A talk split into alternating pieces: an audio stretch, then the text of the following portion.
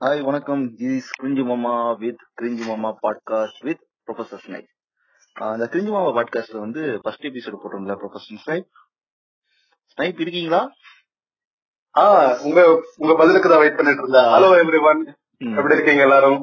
ஆ சொல்லுங்க கிரின் மாமா நல்லா இருக்கு. நீங்க எப்படி இருக்கீங்க? ஃபர்ஸ்ட் எபிசோட் நீங்க பாத்தீங்களா?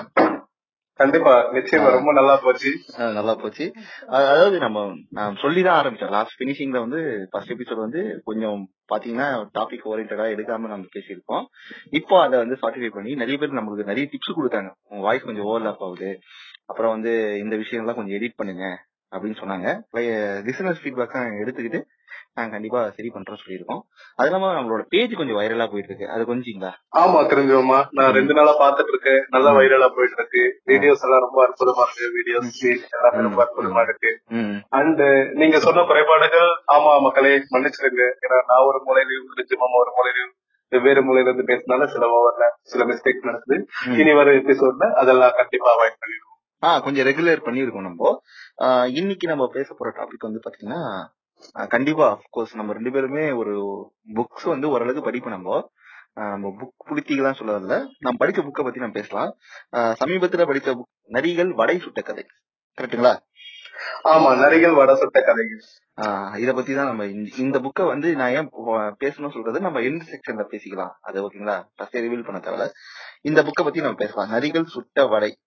நரிகள் வடை சுட்ட கதை உடனே உங்களுக்கு என்ன ஞாபகம் வருது? நரிகள் வடை சுட்டதுனாலே எனக்கு சின்ன வயசுல ஒரு கதை சொல்லுவாங்க. ஒன்னாவது படிக்க சொல்ல ஒரு பாட்டி வடை சொல்லுவாங்க.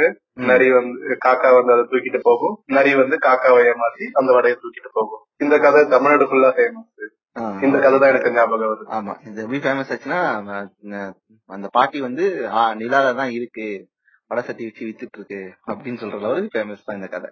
ஓகே இந்த நரிகள் சுட்ட வடை கதையில வந்து நான் வந்து ஒரு மூணு பாட்டா பிரிக்கிறேன் இந்த புக்கை ஃபர்ஸ்ட் பார்ட் வந்து பாத்தீங்கன்னா இது ஒரு கொஸ்டின்ல இருந்து ஆரம்பிக்குது ரைட்டுங்களா இந்த புக் வந்து. ஃபர்ஸ்ட் வந்து ஒரு கொஸ்டின்ல இருந்து ஆரம்பிக்கிறாங்க. இந்த இந்த புக்கோட ஆத்தர் பாத்தீங்கன்னா சூனியக்காரி பேரவை பப்ளிக் சூனியக்கார கிழவி. சூனியக்கார கிழவி. ஆனா யார் அந்த கிழவின்னு எங்களை கேட்காதீங்க. இல்ல இல்ல இப்ப ஃபைனல்ல ரிவீல் பண்ணலாம். அந்த சூனியக்கா யார் அந்த புக்கு படிச்சதுக்கு வந்து அர்த்தமே இல்லாம போயிடக்கூடாது நம்ம பாயிண்ட் ஆஃப். வியூல சூனியக்கா சூனியக்காரி கிழவின்னு சொல்ற நபர் யாருன்னு நம்ம சொல்லிடலாம். ஓகேங்களா?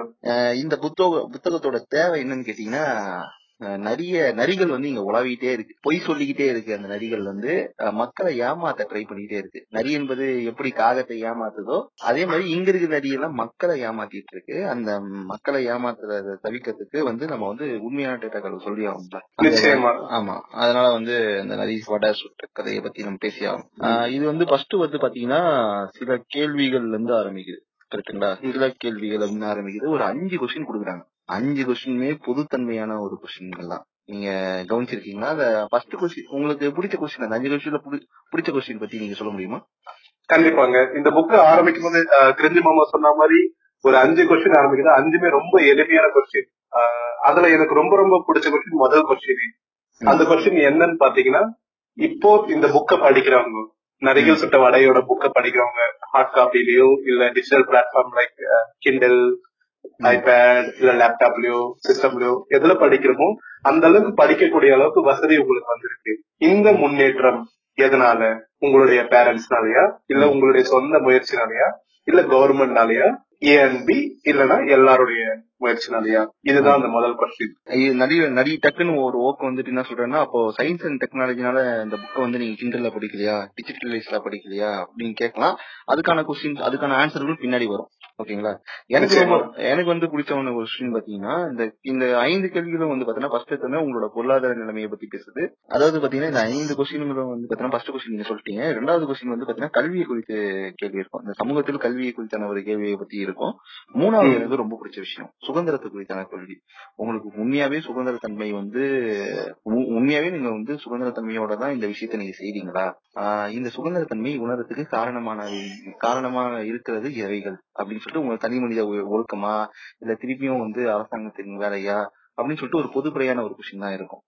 நாலாவது அப்கோர்ஸ் வந்து உணவு உரை குறித்தான கொஸ்டின் ஓகேங்களா கொரோனா பேரிடர் காலத்துல வந்து உயிர் நிறுத்த சம்பவம் எங்க நடைபெற்றது அப்படின்னு அந்த கொஸ்டின் கேட்கும் கொரோனா ஆமா இங்க மக்கள் கூட்ட கூட்டமா நடந்து போனாங்களே அதெல்லாம் வந்து சவுத்தா நார்த்தா எந்த மக்கள் வந்து இது மாதிரி போனாங்க உழைக்கும் மக்கள் அப்படின்னு சொல்லிட்டு ஐந்தாவது கொஸ்டின் வந்து திராவிடத்தால் விழுந்தோம் உறவே இல்லையா?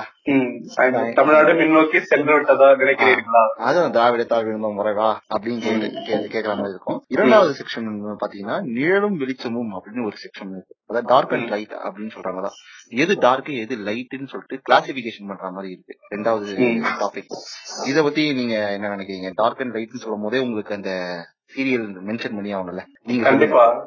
கண்டிப்பா. இதில் நிழலும் அண்ட் வெளிச்சம்னு சொல்லும் போது இதுல வந்து ஒரு வெப் சீரிஸ் வந்து ரெஃபரன்ஸ் கொடுத்திருக்காங்க. கிராஷ் லேண்டிங் ஆன் யூ இது வந்து பாத்தீங்கன்னா ஒரு வடகொரியாவுக்கும் தென்கொரியாவுக்கும் crash landing on love no no crash landing on you CL OY இந்த வெப் சீரிஸ்ல பாத்தீங்கன்னா தென்கொரியால இருந்து கதாநாயகி தொழில்நுட்பம் கொண்ட பேக்ரவுண்ட் நல்ல பேக்ரவுண்ட் கொண்ட கதாநாயகி ஒரு முயற்சியில ஏதோ ஒரு தொழில் சார்ந்த ஒரு முயற்சியில வராங்க. அப்ப வந்து சிறு விபத்து காரணமாக வடகொரியாவோட பார்டர்ல மாட்டிக்கிறாங்க. அவங்க வந்து தென்கொரியா தப்பிச்சு ஓடுறத நினைச்சு வடகொரியாக்குள்ள வந்து மாட்டிக்கிறாங்க. ஒரு கதாநாயகன் வடகொரியால இருக்கு ஒரு ராணுவத்துல இருக்க ஒரு கதாநாயகன். அவர் வந்து இவங்களை எப்படி காப்பாத்துறாங்க எப்படி கொண்டு போறாங்க இதுதான் கதை. ஆனா இந்த கதையில ஹீரோயின் வந்து கதாநாயகி வந்து தென்கொரியாவுக்கும் வடகொரியாவுக்கும் உள்ள மாற்றங்கள். அங்க எவ்வளவு வளர்ச்சி அடைந்திருக்கு இங்க எவ்வளவு வளர்ச்சி அடையல. சமூகம் இதுல முக்கியமா பாத்தீங்கன்னா ஒரு ட்ரெயின் சீன் ஒண்ணு வருது. அந்த ட்ரெயின் வந்து இவங்க கதாநாயகி வந்து வடகொரியால பயணம் பண்ணி கதாநாயகனும் கதாநாயகி வடகொரியாவில் பயணம் பண்ணி போகும்போது ஒரு இடத்துல நின்னுடுது மின்சார கோளாறு காரணமாக. அப்போ வந்து ஒரு அனௌன்ஸ்மெண்ட் வருது. கரண்ட் வந்து வரதுக்கு பத்து மணி நேரம் ஆகும். பத்து டு பன்னெண்டு மணி நேரம் ஆகும். அது வரைக்கும் நீங்க வந்து சிரமத்திற்கு மன்னிக்கணும்னு ஒரு அனௌன்ஸ்மெண்ட் வருது. சிரமத்திற்கு மன்னிக்கலாம் போல அவனுக்கு வந்து பத்து மணி நேரம் மூட்டாங்க இருங்கடா அப்படின்னு சொல்ற ஆமா அதை நான் கொஞ்சம் டீசெண்டா சொன்னேன். அப்போ கதாநாயகி வந்து கேக்குறாங்க ஹீரோவை. என்ன பத்து பன்னெண்டு மணி நேரம் ஆகுமான்ட்டு. அப்ப அதுக்கு ஹீரோ சொல்றாரு ஜென்ரலா பதினாறு மணி நேரத்துக்கு மேல கூட ஆகும் ரெண்டு நாள் கூட ஆகும். இந்த வாட்டி ரொம்ப குறைவான நேரம் தான் எடுத்துக்கிறாங்க. சோ இது மாதிரி சில பல ஆச்சரியமான நிகழ்வுலாம் நடக்குது. இன்னொரு இன்ஸ்டன்ட் பாத்தீங்கன்னா ஒரு அடுப்பு வச்சு சமைக்கிறாங்க. அப்போ பார்பிக்யூ மக்களுக்கு புரியுற மொழியில பேசுங்க. பார்பிக்யூ மாதிரி அடுப்பு வச்சு சமைக்கிறாரு. அப்போ வந்து கதாநாயகனோட இன்னொரு ஒரு தோழர் வந்து கேக்குறாரு. ஓ இந்த மாதிரி அடுப்புலாம் நீங்க வச்சிருக்கீங்களா? மாடர்னைஸ்ட் ஆயிட்டீங்களே. அப்போ கதாநாயகன் சொல்றாரு கூடிய சீக்கிரம் உங்களுக்கும் இந்த மாதிரி மாடர்னைஸ்ட் அடுப்பு எல்லாம் கிடைக்கும் அப்படின்றாங்க. இதெல்லாம் பார்த்து கதாநாயகன் வந்து சிரிக்கிறாங்க. என்ன நீங்க இதையே மாடரைஸ்ன்றீங்களே அடுப்புல அடுப்புல சாப்பிடல் போட்டு எரிச்சு சுட்டு தின்றீங்க. இது ஒரு பார்பெரியன் டெக்னிக் இத போய் மாடர்னைஸ் சொல்றியடா அப்படின்னு சொல்ற மாதிரி. ஒரு ஓவன் ஒரு மாடர்னைஸ் தானே. ஓவன் தான் மாடர்னைஸ் மாடர்னைஸ் கேஸ் ஸ்டவ் காட்டினோம். ஓவன் தான் மாடர்னைஸ் ஏன்னா அது எலக்ட்ரிக்கல் கிரீன் சோர்ஸ்ல அதனால சொல்ல வரேன். ஓவன் தான் மாடலைஸ்டு அதை வந்து மாடலைஸ் சொல்லுவேன் நீ அடுப்பு வச்சு கிருஷ்ணால் ஊத்தி கொளுத்தி கொஞ்சம் சுட்டு தின்னு இருக்கான் கறிய. ஓகே அது போய் மாடலைஸ்னு சொல்லு சொல்லுவான் இவன் சொல்லுவான் ஃப்ரெண்ட்ஸோட இதெல்லாம் மாடலைஸடா அப்படின்னு சொல்ற மாதிரி தான் சொல்லுவோம் அந்த பொண்ணு. இதெல்லாம் பார்க்கும்போது எனக்கு ஒரே ஒரு டைலாக் ஞாபகம் வருது ரமணா படம் நீங்க பாத்துருப்பீங்கன்னு நினைக்கிறீங்க. அதுல வந்து யூகி சேது சொல்லுவாரு அத பாவீங்களா? இதே இப்பதான் கண்டுபிடிச்சீங்களா? எனக்கு அதுதான் ஞாபகம் வருது இதுதான் மாடர்னைஸ் போது அப்போ அவங்க எவ்வளவு பின்தங்கி இருக்காங்க? அவங்க எந்த மாதிரி அடுப்பு யூஸ் பண்ணிருப்பாங்க எந்த மாதிரி உணவு எடுத்திருக்காங்க? சோ இந்த மாதிரி ரெண்டு நாட்டுக்குள்ள வேறுபாடு. இதுல ஒரு முக்கியமான ஒரு பிக்சர் கொடுத்திருப்பாங்க. Satellite view of South Korea North Korea அது வந்து ரெண்டாயிரத்தி பதினாலுல எடுக்கப்பட்ட ரெண்டாயிரத்தி பதினாலுல எடுக்கப்பட்ட புகைப்படம் அதுல சேட்டலைட் வியூல பாத்தீங்கன்னா ஒரு பகுதி ஃபுல்லா இருண்ட பகுதியா இருக்கும். அண்ட் சவுத் கொரியா பாத்தீங்கன்னா வெளிச்சமா இருக்கும். அதாவது ஃபுல் இருண்டு எல்லாம் கிடையாது. மேஜரான ஒரு ஒரு அதாவது ஒரு ஒரு ஏரியால சின்ன பல்ப் எரியுங்க ஆனா இங்க பல்பே ஒரு ஏரியாவா இருக்கும். லைட்டாவே லைட் லைட்டிங் இருக்கிற மாதிரி ஒரு ஏரியா இருக்கும். அங்க அங்க கொஞ்சம் ஒரு சின்ன பல்பு மாதிரி ஆனா ஒரு தலைநகரத்துல கண்டிப்பா பல்ப் எரிஞ்சிட்டு தான் இருக்கும் ஓகேங்களா? அது நான் வடகொரியா ஜிம் நமக்கு இவருக்கு கட்டிங் மன்னன் புள்ளிங்கோ. கிம் வந்து அவரோட கட்டிங் எனக்கு ரொம்ப பிடிக்கும். அதனாலதான் சொன்னேன். புள்ளிங்கோ ஸ்டைல் அது யாரையும் பார்க்க விரும்பல. அவர் கட்டிங் அவருடைய உடை கூட எனக்கு ரொம்ப பிடிக்கும். ஆமா ஆமா. ட்ரம்ப்புக்கு ஈக்குவலண்டான ஒரு காமெடியான ஒரு மனிதர்னா அவர். கண்டிப்பா நம்ம ஜிம் தான். ஓகேங்களா? ஜிம் தான். அவர் வந்து நார்த் கொரியாவோட இதுல அதிபர்ல ஒரு அன்பான சர்வாதிகாரி கிடையாது அவரு. அவர் உண்மையாவே சர்வாதிகாரி. நிச்சயமா. அவர் வந்து பாத்தீங்கன்னா அந்த நார்த் கொரியால வந்து ஃபர்ஸ்ட் ஹீரோயின் இறங்கின உடனே அவங்க வந்து அடைக்கலம் தேர்றதுக்கு முன்னாடி வந்து அந்த பேட்ரோல் வரும்ல பேட்ரோல் வரும் வந்துட்ட உடனே ஒரு அனௌன்ஸ்மெண்ட் வரும். எல்லாரும் வெளியே வந்து நின்று சாங் போடுவாங்க. Great leader is all always அஸ்னு சொல்ற மாதிரி. ஒரு நாசி நாக்கி ஒரு இது இருக்கும்ல அவங்க எப்படி பண்ணாங்க அப்படின்னு. அது அந்த ஒரு டிட்டர்மினன்ஷிப் இருப்பாங்க. அந்த விஷயத்த பத்தி பேசியிருப்பாங்க. அதுக்கடுத்து உடை கலாச்சாரம் எல்லாமே டோட்டலா வந்து அவங்க ரொம்ப பிலோவா இருப்பாங்க. பாவர்ட்டியில தான் அவங்க இருந்திருக்காங்க. ஃபுல்லா. ஆமா. ஃபுல்லாவே பாவர்ட்டியா இருப்பாங்க. நார்த் கொரியால இருக்கவங்க எல்லாமே பாவர்ட்டியா இருப்பாங்க. ஆக்சுவலா இந்த கதை எழுதினவங்களோட ரெஃபரன்ஸ் பாத்தீங்கன்னா நார்த் கொரியால இருந்து தப்பிச்சு வந்தவர். இந்த சீரீஸ்ல வந்து ஒரு முக்கிய டைரக்டர் ரோல்ல வந்து டைரக்டருக்கு நெருக்கமா இருந்திருக்காரு. அவரோட இன்ஃபுளுன்ஸ்னால தான் நார்த் கொரியாவை பர்ஃபெக்டா ரிஃப்ளெக்ட் பண்ண முடிஞ்சது இந்த சீரியஸ்ல அது நிறைய. பேர் சொல்லியிருப்பாங்க. அது அந்த விஷயம் வந்து காரணம் வந்து அங்கிருந்து எஸ்கேப் ஆனவர் தான் சும்மா வந்து கற்பனை கதையா எடுக்கல ஒரு உண்மை க- ஆஹ் அதுக்கடுத்து வந்து பாத்தீங்கன்னா வேர்ல்டு வைஸ்ல வந்து ஒரு இடத்துல இருந்து இன்னொரு இடத்துக்கு போறத வந்து புக்காவோ நாவலாவோ இல்ல சீரீஸாவோ மாத்துற ஒரு கலை பண்பாடு வந்து நம்ம மனித குலத்துக்கே இருக்குன்னு நான் சொல்றேன் கண்டிப்பா இருக்கு. நீங்க இத குறித்து வந்து பாத்தீங்கன்னா சிந்து வழி நாகரிகமும் அதன் திராவிட சிந்து வழி நாகரிகமும் திராவிட பண்பாடும் சொல்லி அதை. பத்தி வந்து இடப்பெயர்கள்லாம் எப்படி வந்து மக்களுக்கு வந்து ரொம்ப இம்பார்ட்டன்டா இருக்கு அவன் ஒரு இடத்துல இருந்து இன்னொரு இடத்துக்கு போயிட்டானா அவன் சார்ந்த பேர் மட்டும் தான் வைப்பான் அப்படி. அப்படி பாத்தீங்கன்னா பாண்டி வந்து பாத்தீங்கன்னா தமிழ்நாட்டுல இருக்கு கேரளால இருக்கு அப்புறம் பாகிஸ்தான்ல இருக்கு அரபுல இருக்குன்னு சொல்லிட்டு பாண்டி அந்த அந்த ஊரோட பேரு பாண்டி வந்து தமிழ்நாட்டுல மட்டும் இல்ல உலகம் எங்கும் பரவி இருக்கு. அப்ப அவன் எங்க இருந்து வந்திருப்பான் தமிழ்நாட்டுல இருந்து மேல போனானா இல்ல அங்க இருந்து தமிழ்நாட்டுக்கு வந்தானா? அப்படி நீங்க ரிவர்ஸ்ல பாக்கணும் அப்படின்னு சொல்லுவாங்க. ஓகே. இது எல்லா பாண்டியும் ஒரே பாண்டிங்களா? எல்லாத்துக்குமே பாண்டின்னு பேர் வச்சிருக்காங்க. எல்லாமே கடல் கடல் சார்ந்த ஒரு இடமா இருக்கு. அப்ப. மூலையில வந்து கடல் சார்ந்த இடம்னாவே பாண்டி வைக்கணும் அப்படின்னு தோணி இருக்கு அப்ப உண்மையாவே அவன் கடல் சார்ந்த ஒரு இடத்துல நகரத்துல வந்து வாழ்ந்திருக்கான். அதான். அவன் சொல்ல விரும்புறது. ஓகேங்களா? அது மாதிரி ஒரு விஷயமும் இந்த இந்த இந்த அந்த மாதிரி விஷயம் எல்லாம் வந்து ரெஃபரன்ஸ் எல்லாம் இருக்கு. நிறைய விஷயங்கள் இந்த சீரீஸ்ல தெரிஞ்சிச்சு. அப்புறம் வந்து இந்த புக்ல வந்து அதை பத்தி சொல்லியிருப்பாங்க. இது மாதிரி அதாவது முதல்ல வந்து இது மாதிரிலாம் இருக்குடா அப்படின்னு சொல்லிட்டு ஒரு டேட்டா டீட்டெயில் கொடுத்திருப்பாங்க. முதல்ல வந்து இந்த எப்படின்னா நம்மள வந்து ஹிப்னோசிசம் பண்ற மாதிரி படுக்க வச்சிடறானுங்க. அஞ்சு கொஸ்டின் கேக்குறானுங்க முதல்ல. ஓகேங்களா அஞ்சு கொஸ்டின் கேக்குறானுங்க. கேட்டவொடனே இந்த எப்படி நம்ம வந்து இந்த ட்ரூத் சீரம் போட்டவொடனே ஒரு பேசிக்கான ஒரு கொஸ்டின் கேட்பாங்க தெரியுமா? உங்க பேர் என்ன? நீங்க ட்ரூத் சிரம்ன்றது கொஞ்சம் தெளிவா சொல்லிருங்க. உண்மை உண்மை ஊசி. நல்ல ஒரு தமிழ் பெயர். என்ன என்ன ஆண்டமன் டூல பாத்தீங்கன்னா அதுல ஒரு ரெஃபரன்ஸ் வரும். உண்மை ஊசி. அது மாதிரி ஒரு ஊசியே கிடையாது. எங்களுக்கு பாஷையில சொல்லுங்க. அன்னை அன்னியன் படத்துல விக்ரம் வச்சு நாசர் பண்ணுவாரு. ஓகே. அந்த ரெஃபரன்ஸ் நல்லதுங்க. ஓகே. ங்க. வந்து படுக்க வைக்கிற மாதிரி நம்மள படுக்க வச்சிட்டாங்க. அம்பிய படுக்க வச்சிட்டாங்க நம்மள. ஆனா இங்க அம்பிதான் நம்மள படுக்க வச்சிருக்காங்க. இல்ல இல்ல அம்பி தான் வேலை செஞ்சிருக்காரு. ஓகே நரிகள் வருவாரு. அம்பி அம்பிகள் என்பது அம்பிகள் கிடையாது. அவங்க நரிகளா இருக்காங்க அப்படின்னு சொல்றதுதான். இந்த நரிகள் வந்து அம்பிகளாவும் இருக்கலாம் தம்பிகளாவும் இருக்கலாம் அது வரும் இருக்கலாம் ஜோம்பிகளா. இருக்கலாம் சங்கிகளா இருக்கலாம். இது எல்லாமே. நரி கேட்டகரியில தான் வருது. ஓகேங்களா? இது இத பத்தி பேசியிருப்பாங்க. நம்மள படுக்க வச்சுட்டாங்க. படுக்க வச்சு அஞ்சு கொஸ்டின் கேக்குறாங்க. அதாவது நம்மளுக்கு வந்து ஒரு மல்டி வியூவிங் குடுக்கற ஒரு கொஸ்டினை தான் கேக்குறாங்க. இதுவா இருக்கலாமா அதுவா இருக்கலாமா இது ரெண்டுமே இருக்கலாமா அப்படின்னு ஒரு கொஸ்டின் தான் கேக்குறாங்க. எல்லாத்தையும் இப்போ இவர் ஐந்து கொஸ்டின் கேட்டிருக்காரு. இதுல குறிப்பிட ஒரு முக்கியமான ஆத்தர் பத்தி அவர் எந்த கட்சியை சார்ந்தவர் எந்த இதுவை சார்ந்தவர் அதை பத்தி ஏதாவது உங்களுக்கு ஐடியா இருக்கா? நான் சொல்றேன். பண்ணுவோம் நம்மளோட வியூ சொல்லும் போது பண்ணிடலாம். இப்ப முதல் புத்தகத்தை பத்தி ஓகேங்களா ஓகே முதல் செஷன் வந்து கொஸ்டின்ல ஆரம்பிக்குது. படுக்க வச்சு கொஸ்டின் கேக்குறாங்க. செகண்ட் வந்து நம்மளுக்கு இன்ஃபர்மேஷன் சொல்றாங்க. அந்த. விக்ரம் வேதால விக்ரம்க்கு வந்து வேதா வந்து கதை சொல்லுவான் தெரியுமா?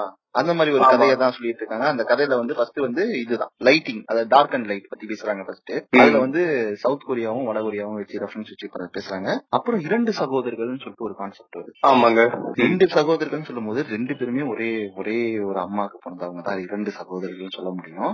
அந்த ரெஃபரன்ஸ் ரெண்டு பேருமே ஒண்ணுதான். ஆனா வந்து ஒரு இடத்துல ரெண்டு பேருமே வேற வேற தான் சகோதரர்கள் சொல்லும்போது ரெண்டு பேரும் வேற தான் ஓகேங்களா? இவர் எல்டரு இவர் எங்கர் ஆனா எல்டர் வந்து ஒரு சுச்சுவேஷன் மூலமா வந்து ஒரு இடத்துல மாட்டிக்கிறாரு. இப்ப சவுத் கொரியா நார்த் கொரியால மாட்டிக்கிட்டாரு. இவர் வந்து சவுத் கொரியா தந்துச்சுங்க சவுத். கொரியால ரெண்டு பேருமே டாக்டர் படிக்கிறாங்க. சவுத் கொரியால டாக்டர் படிச்சதுனால அவர் வந்து கிளினிக் வச்சு சவுத் கொரியாவில வந்து அவரோட அவரோட மருத்துவ பணியை செஞ்சுட்டு இருக்காரு. நினைச்சீங்க வட கொரியால வந்து அவர் டாக்டர் படிச்சிருந்தா கூட அவங்க ராணுவ கட்டமைப்புல ஒரு சின்ன டாக்டரா தான் வேலை செய்ய முடியுது தவிர மத்தபடி வந்து வேற எதுவும் பண்ண முடியல அவரால். பொருள் ஈட்ட முடியல சுதந்திரமா இல்ல முடியல நினைக்கிறேன் ஏன்னா அங்க ராணுவ கட்டமைப்பு இருக்கு.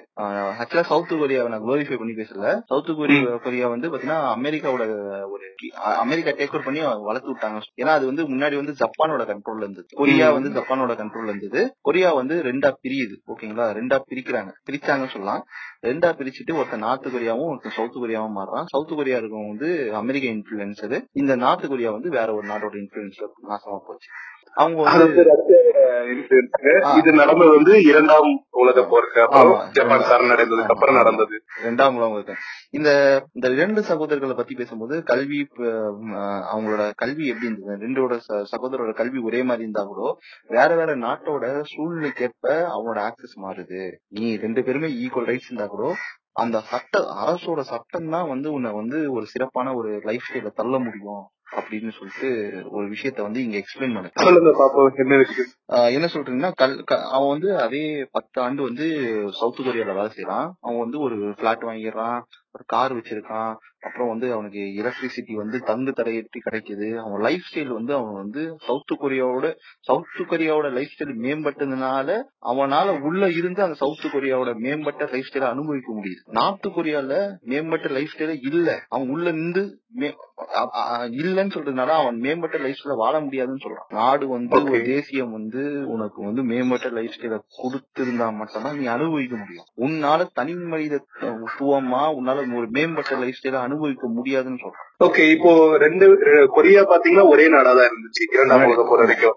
இரண்டாம் உலக போறப்பதான் சரணடைந்து பிரிந்தது. இப்படி இந்த கவர்மெண்ட்ல ஒரு சமூகத்துக்கு இது மாதிரியும் ஒரு சமூக ஒரு புள்ளியில பிரிஞ்சிருக்காங்க வடகொரியாவும் தென்கொரியாவும் இதுல தென்கொரியா மட்டும் எப்படி இந்த நிலைமை அடைஞ்சிச்சு? வடகொரியா ஏன் அடையல? தென்கொரியால வந்து பாத்தீங்கன்னா தனி அதிபர் ஆட்சி முறையை கடைபிடிக்கிறாங்க வட வடகொரியா அங்க ஜனநாயக தன்மையை அற்றத்து நிக்குது. நம்மளுக்கு வந்து இப்ப எல்லாருமே வந்து பாத்தீங்கன்னா மன்னராட்சி தான் சிறந்த முறை அப்படின்னு சொல்லி தெரிஞ்சிட்டு இருப்பானுங்க. ஆனா மன்னராட்சியில இருந்த ஒடுக்குமுறை எப்படி இருந்ததுன்னு அனுபவிக்காதனாலதான் மன்னராட்சி சிறந்ததுன்னு சொல்லிட்டு இருக்காங்க. ஜனநாயக தன்மையோட சிறப்பம்சங்களும் ஜனநாயக தன்மை கொடுக்குற உரிமையை பத்தி இவனுங்களுக்கு கவலையே கிடையாது. இவனுங்க ஒரு கற்பனை உலகத்துல வாழ்றதுதான் இவங்களோட ஒரு- இவனோட லைஃப் ஸ்டைலே வந்து பாத்தீங்கன்னா ஒரு கற்பனை கலந்த ஒரு நோஷன் குழந்தையா தான் வாழ்றாங்க. அதாவது இருக்கிற ரியாலிட்டியை வேஸ்ட் பண்ணி வாழ மாட்டாங்க. இருக்கிறவங்க எல்லாம் வந்து பாத்தீங்கன்னா நோஷன் குழந்தைகளா இருக்கானுங்க.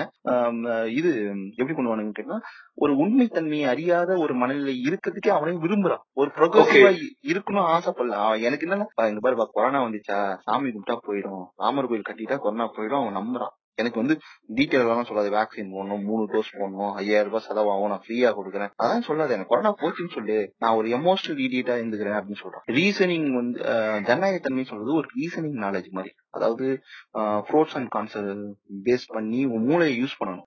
அடிப்படையில வந்து இவன் ரொம்ப சோம்பேறியா இருக்கனால இவன் மூளையை யூஸ் பண்ண விரும்பல. விரும்பவே இல்லை. யோசி இப்ப டக்குன்னு வந்து ஆறு ஏழு எவ்வளவு அப்படின்னு கேட்டா இது சொல்லிடுவேன். இப்போ இப்போ வந்து எண்பத்தெட்டு இந்த தொண்ணூத்தெட்டு எவ்வளவுன்னு கேட்டா நீ கணக்கு கூட போட மாட்டேன். டக்குன்னு கால்குலேட் போடுவேன். கண்டிப்பா. ஓகேவா அதாவது எனக்கு அதாவது நீ அதுவாச்சும் பண்றல கால்குலேட்டர் வச்சு பண்ற ரைட்டா உனக்கு அத போடா நீ கால்குலேட்டர் நீயே பாத்துதான் சொல்லுவான். கவனிச்சிருக்கீங்களா? நான் என்னையே இந்த கொஸ்டின் கேக்குறேன்? நீயே பாத்துக்கோ ஓகேங்களா? அந்த அளவுக்கு அவன் வந்து சோம்பேறியா இருப்பான். அதாவது சோம்பேறியா இருந்தா எனக்கு இது தேவையில்லைன்னு நினைக்கிறான். எனக்கு சந்தோஷமா இருக்கேன் நான் என்ன வேணா பண்ண சந்தோஷமா இருப்பேன். ஜாலியா டான்ஸ் ஆடிட்டு இருப்பான். அதெல்லாம் இப்போ இந்த சோம்பேறித்தனம் வந்து வடகொரியா மக்களுக்கு இருந்துச்சுன்னு சொல்றீங்களா?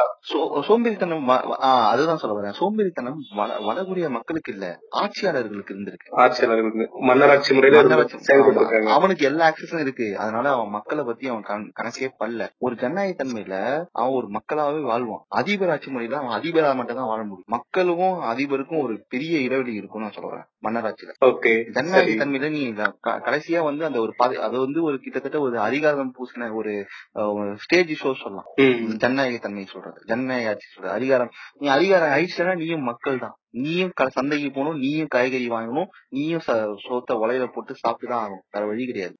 அது ஒரு ஸ்டேஜ் ஷோ சொல்லுவாங்கல்ல ஸ்டண்டு அறி அறிவியல் அது அரசியல் ஸ்டண்டு ஸ்டேஜ் ஷோ ஏன் சொல்றான்னு கேட்டீங்கன்னா அது கிட்டத்தட்ட வந்து ஜனநாயக ஜனநாயகத்துல அந்த தேர்தல் தேர்தல் இருந்தாலும் சரி ஆட்சி முறையா இருந்தாலும் சரி ஒரு ஒரு அதிகாரம் பூசின ஒரு போஸ்ட் தான். அதிகாரம் அதிகாரம் வந்து இந்த ஒரு வண்ணனை பூசின மாதிரி ஒரு கலைஞனுக்கு எப்படி முகத்துல பூசி அந்த பல பாவனைகளை காட்ட முடியுமோ அந்த விஷயத்த அவன் எடுத்துருக்கான் ஆனா வந்து அதிபர் ஆட்சின்னு சொல்றது அப்படி கிடையாது. அது ஒரு பெப்பட் ஷோ. நீ எப்படி வேணா பெப்பட் பண்ணிக்கலாம். சிங்கிள் பாயிண்ட் ஒரே ஒரு ஸ்ட்ரிங் தான். ஒரே நூல் தான். நூல் தான் பிரச்சனை. ஓகேங்களா? அந்த நூல்ல வச்சு நீ ஆட்டிக்கலாம். அங்கேயும் நூல் பிரச்சனை இருந்துச்சு. இல்ல நான் பெப்பட்ல சொல்றேன். நூல். நூலாண்டி பிரச்சனை இல்ல. அங்க வந்து ஸ்ட்ரிங்ஸ் சொல்றேன். இந்த ஸ்ட்ரிங்ஸ் வந்து நான் மென்ஷன் பண்றேன். இங்க ஆனா இங்கேயும் ஸ்ட்ரிங் தான் பிரச்சனை சொல்றேன். நூல் நூல் தான் பிரச்சனை. ஓகேங்களா ஓகே இங்க வந்து அந்த ஸ்ட்ரிங்ஸ் எப்படி இருக்குன்னு கேட்டீங்கன்னா அந்த ஸ்ட்ரிங்ஸ் வந்து நம்மள கட்டுப்படுத்துற மாதிரி தான். அந்த பெப்பர் அதோட பேரு தான் மாறுது.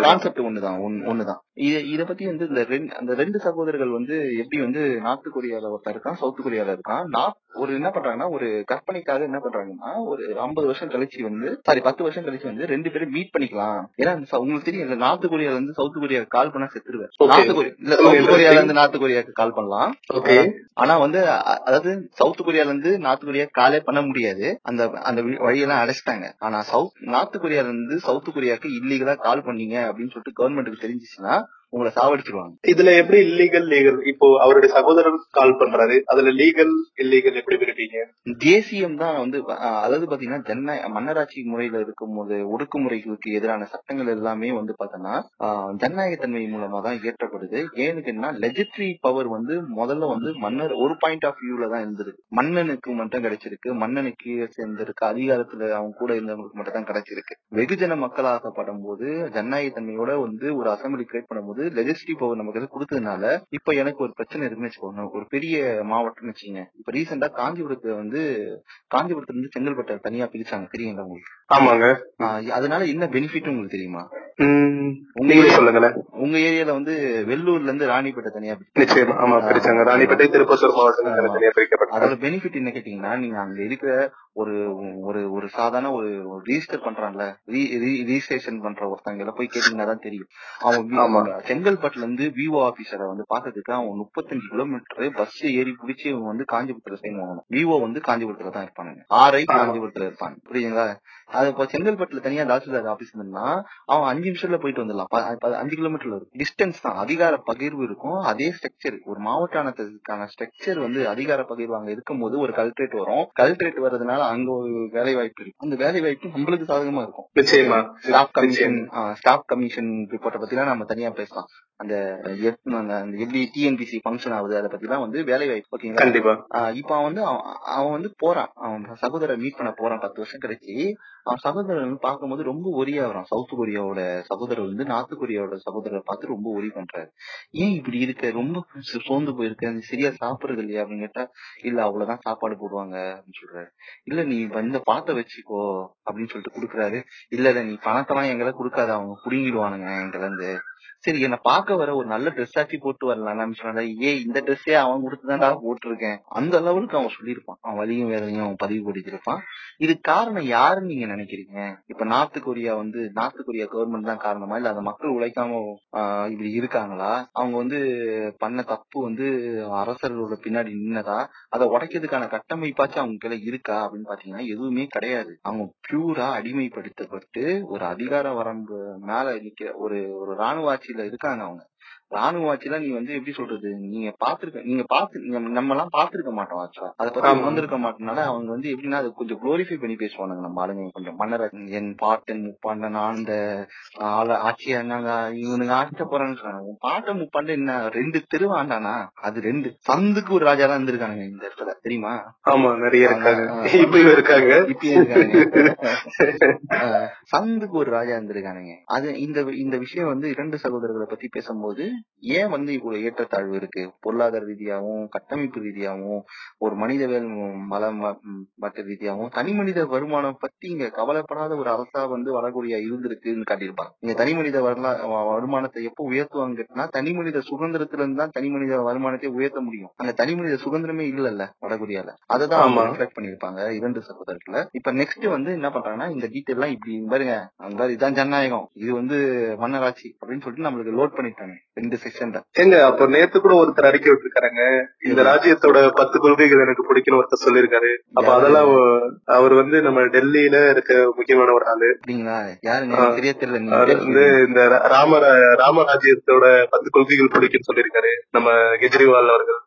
அவரா? நான் போட்டு விட்டுருந்தேங்க அவர் வந்து நான் இதையே கமல் சொல்லுவாருன்னு சொல்லுங்க அப்படின்னு சொல்லிட்டு ஒரு போஸ்ட் போட்டு விட்டுருந்தேன். நம்ம பேஜ்ல. இந்த. இந்த இந்த டீட்டெயில அப்படியே கமல் சொல்லுவாரு பாருங்க அப்படின்னு சொல்லியிருந்தேன் அதுக்கு நல்லா வைரலா போச்சு.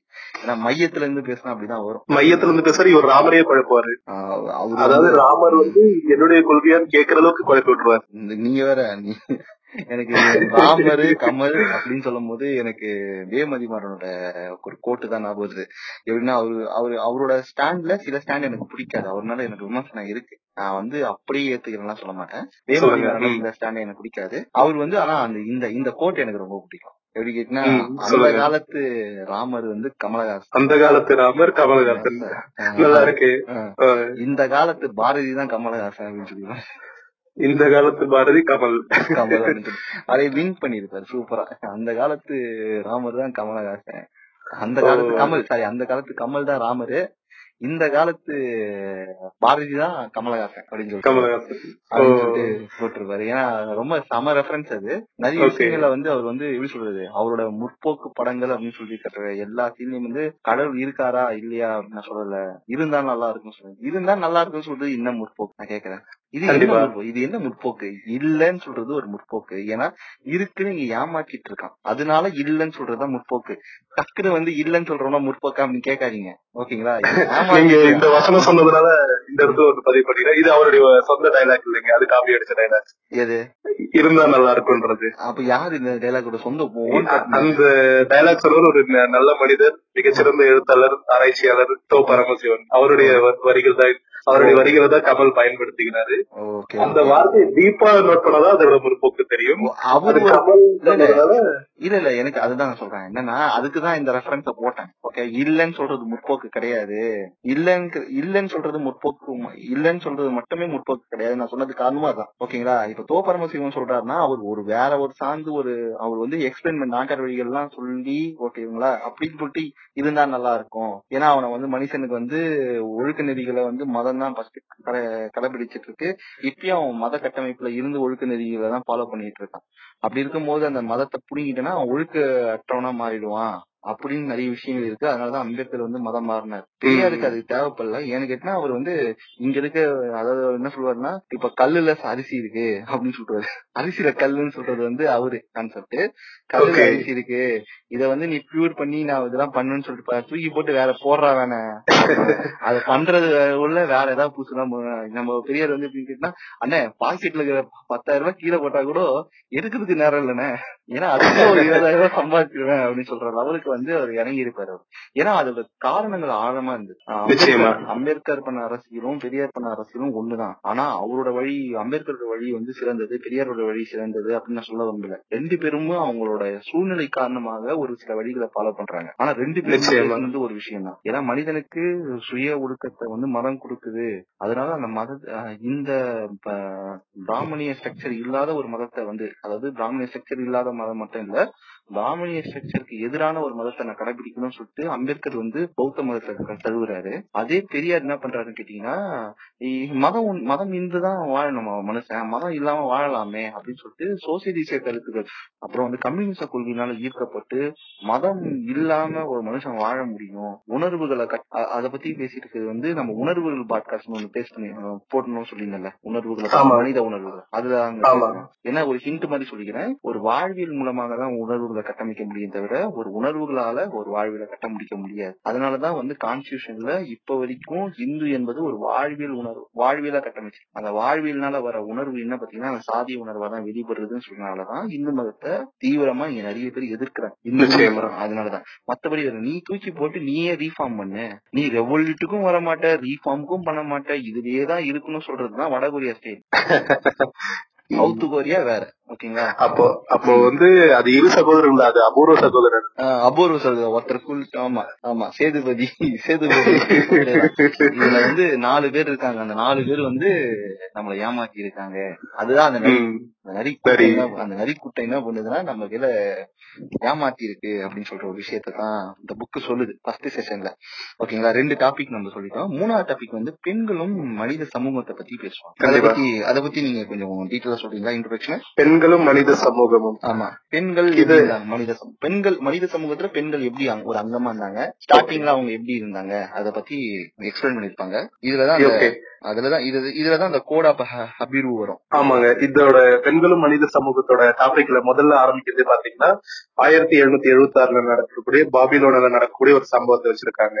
அதுல வந்து ஹும்ரா அப்படின்ற ஒரு மன்னர் வந்து ஒரு ரூல் வச்சிருக்காரு. Three hundred rule the code of Hammurabi அதுல பாத்தீங்கன்னா அதுல ஒரு மூணு ரூல் மட்டும் இங்க கொடுத்திருக்காங்க. அதுல என்னன்னு பாத்தீங்கன்னா ஒரு உயர் வகுப்பை சேர்ந்த ஒரு ஆண் அவன் வந்து ஒரு உயர் வகுப்பை சேர்ந்த பெண்ணை கெடுத்துட்டான்னு வச்சுக்கோங்க. என்ன தண்டனை கொடுப்பாங்க நீங்க சொல்லுங்களேன். ஒரு ஆண் ஒரு பெண் கெடுத்துட்டான் ஒரு ஹை கம்யூனிட்டி பையன் ஒரு ஹை கம்யூனிட்டி ப்ரொஃபைல் பொண்ணு கெடுத்துட்டான்? லேட்டஸ்ட் தீர்ப்புப்படி அவரை நீ கல்யாணம் பண்ணிக்கிற மாதிரி இருந்தனா நான் உனக்கு தண்டனை கொஞ்சம் கம்மியா கொடுக்குறேன்னு சொல்றதுக்கு வாய்ப்பு ஓகே சரி ஒரு மன்னர் ஆட்சியை யோசிச்சு பாருங்க.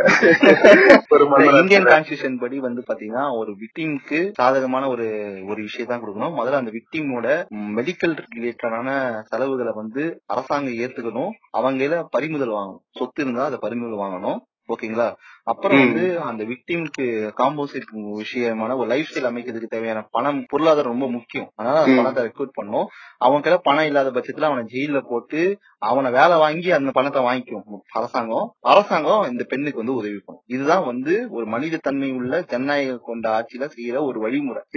ஆனா வந்து நீ அவனை வந்து கல்யாணம் பண்ணிக்கிற மாதிரி இருந்தனா மைனர் பொண்ணுக்கு எடுத்தவன் இதுல வந்து நீ கல்யாணம். பண்ணிக்கிற மாதிரி இருந்தா உனக்கு தண்டனை கம்மியா பண்ணி தரேன்னு சொல்ற லெவலுக்கு இறங்க கூடாதுன்னு சொல்றேன். இது வந்து ஒரு படித்த முன்னேறிய சமூகத்துல ஒரு மனித தன்மையோட ஒரு தீர்ப்பு. ஓகேங்களா. ஒரு முந்நூறு வருஷம் முன்னாடி கூட நம்ம என்ன யோசிச்சிருப்போம்? கெடுத்த பையனை கொண்டு இருப்பாங்க ஒரு கொடுமையானதுன்னா என்ன யோசிச்சிருப்போம்? ஒரு பொண்ணு கெடுத்துறாங்கன்னா அந்த பையனை கொண்டு இருப்பாங்க அதுல ஒரு கொடுமை. அரபு நாட்டு சைடுல ஏதோ கட் பண்றோம். இல்ல அந்த பேஸ்புக்ல காட்டுற மாதிரி எலிகளை வச்சு கடிக்க வைக்கிறோம் அது மாதிரி ஏதோ ஒரு கொடுமையான தண்டனை கொடுக்கும் அதுதான் நம்ம யோசிப்போம். ஆனா இந்த- கோட் ஆஃப் கும்ரா என்ன சொல்லுதுன்னா. கெடுத்திருக்கான் பாத்தீங்களா? அவனுடைய பொண்ணை கொள்றோம் தண்டனை. இதுதான் அது- அதோட ரூல் அதுல இன்னொரு ரூல் இருக்கு. விக்டிம் விக்டிம் ஃபீமேலு சாவடிக்கிறதும் ஃபீமேலு ஃபீமேல் சோ வந்து பெண் வந்து அவங்க ஒரு பொருட்டாவே மதிக்கல. ஓகேவா ஆமா அதே போல ஒரு உயர் வகுப்பு ஆண் உயர் வகுப்பு பெண்ணுக்கு எடுத்து அது ஒரு தண்டனையாவே எடுத்துக்கல. அது ஒரு குற்றம். வெள்ளி கொடுத்தலாம் வெள்ளி கொடுத்துடலாம். ஆமா. வெள்ளி கொடுத்தலாம் அது இது கிள்ளி மனுநீதி கொடுக்கலாம். மனுநீதி மாதிரி இருக்கே கொஞ்சம் பாக்குறது வாசனை வருது. அது வந்து லோ பட்ஜெட் மனுநிதி. லோ பட்ஜெட் மனிதி. அவனுங்க எம்பேரியம்ல பண்ணிருக்கான் எம்பேரிஸ்ட் வந்து யாருமே வந்து இந்த மாதிரி ரூலை எழுதியிருக்க மாட்டான். இப்ப மனுநீதி கூட பார்த்தோம்னா எந்த அரசாங்கத்துல மனுநீதி அமல்படுத்தப்பட்டது அப்படின்னு சொல்லிட்டு ரெஃபரன்ஸ் கிடையாது. ஆனா சோசியலா மனுநீதி இருக்கு. நிச்சயமா. அதுதான் அவங்களுக்கு அதுதான் பெரிய பிரச்சனையாவே இப்பயும் இருக்கு. புரியுதுங்களா? ஒரு எம்பையரிசிஸ்ட் வந்து ஒரு எம்பையர் அதாவது ஒரு ஒரு ஆட்சியாளர் வந்து நான் இந்த ரூலை ஃபாலோ பண்றத வந்து ஈஸியா வீழ்த்த முடியும். பிரெஞ்சு பிரெஞ்சு புரட்சி வந்து பாத்தீங்கன்னா ஒரு ஒரு ஆட்சியாளர் வந்து மனித எப்படி தொழிலாளிக்கு விரோ- விரோதமா பணக்காரர்களுக்கு சாதகமா ஆட்சியாளர் இருக்காங்க. அதை மாத்த முடிஞ்சது புரட்சினால. ஆனா சோசியலிஸ்டிக்கா இருக்கிற பிரச்சனைய வந்து ஒரு பாயிண்ட் ஆஃப் வியூல இல்ல என்ன சொல்ல வரேன். எல்லாருக்குமே பரவி இருக்கு நோய் மாதிரி. கொரோனா. மாதிரி பரவிட்டே வருது. அப்படியே அச்சுன் தும்புறான் பக்கத்துல பரவுது அந்த. அந்த டிசீஸ் அத வந்து மாத்தத்துக்கு வந்து தடுப்பூசி தேவைன்னு நான் சொல்ல வரேன். நிச்சயமா. அது என்டையரா மாத்த முடியாது. அத அத புரியாத வரைக்கும் நரிகளிடம் நம் இழந்து கொண்டே இருப்போம் சொல்ல வரேன். இந்த இடத்துல. நிச்சயமா நிச்சயமா. சோ இப்போ கமிங் டு டாபிக். அதுல பாத்தீங்கன்னா இந்த ரெண்டு ரூல் பாத்தீங்கன்னா உங்களுக்கு மறுபடியும் ரீஹேட்டல் பண்றேன். உயர் வகுப்பு ஆண் உயர் வகுப்பு பெண்ணுக்கு எடுத்துட்டா அவனுடைய பொண்ணு கொல்லப்படுறா. உயர் வகுப்பு ஆண் உயர் உயர் வகுப்பு அல்லாத பெண்ணுக்கு எடுத்துட்டா கெடுத்து கொல்லப்பட்டா வெள்ளி கொடுக்கலாம். இதுதான் அந்த மேற்கோள் விட்டு காட்டுறாரு. இது வந்து அந்த ரெண்டு ரூல் அதுக்கப்புறம் மனுநீதிக்குள்ள வராரு. மனுநீதிக்குள்ள என்னன்ற ஒரு நாலு பாயிண்ட் வந்து முக்கியமா மேற்கோள் போடுறாங்க. அது என்னன்னா ஒரு பெண் வந்து தன்னிச்சையா எந்த செயலும் செய்யக்கூடாது. எந்த பருவத்திலையும் குழந்தை பருவத்துல சரி கல்யாண பருவத்துல சரி ஒரு வயதான பருவத்துல சரி தன்னிச்சையா முடிவெடுக்க கூடாது. அதுக்கப்புறம் கணவனுக்கு பணிவிடை செய்ய வேண்டும். கணவன் வந்து பெண்களை வந்து சோசியல் பீன்னு சொல்லிட்டு வர்ணனை வர்ணனை செய்வாங்க. சோசியல் பீன்னு சொல்லுவாங்க. பி என்ன பண்ணும். சொல்லு பாருங்க. பி என்ன பண்ணும். தேனை உறிஞ்சிட்டு வந்து ஆஹ் ஒரு கூட்டத்துல இருந்து தேன் எடுத்து எடுத்துட்டு வந்து கூட்டுல வேலை. வேலைக்காரி தேனிகள் மட்டும்தான் பெண்கள் ஓகேங்களா? ஆனா அதுக்கு முட்டை போடுற பர்மிஷன் எல்லாம் கிடையாது. ராஜி தானி தேனிக்கு மட்டும்தான் முட்டை போடுற பர்மிஷன் இருக்கும். எல்லாமே பெண் தேனியா தான் இருக்கும் ஆமா. பண்றது வந்து ஒரு ஆண் தேனியா இருந்தா கூட அந்த ஆண் தேனி வந்து அந்த கூட்டோட ராணியோட தேனியோட தான் மட்டும்தான் இருக்கும். ஒரே ஒரு ஆண் தேனி மட்டும் தான் இருக்கும். ஆமா. அது மட்டும் இருக்கும். அந்த விஷயத்த வந்து சதி அப்படின்னு ஒரு ஒரு புனிதமான ஒரு கல்ச்சர்ல நம்ம வந்து இம்ப்ளிமெண்ட் பண்ணிருப்போம் அந்த விஷயத்த.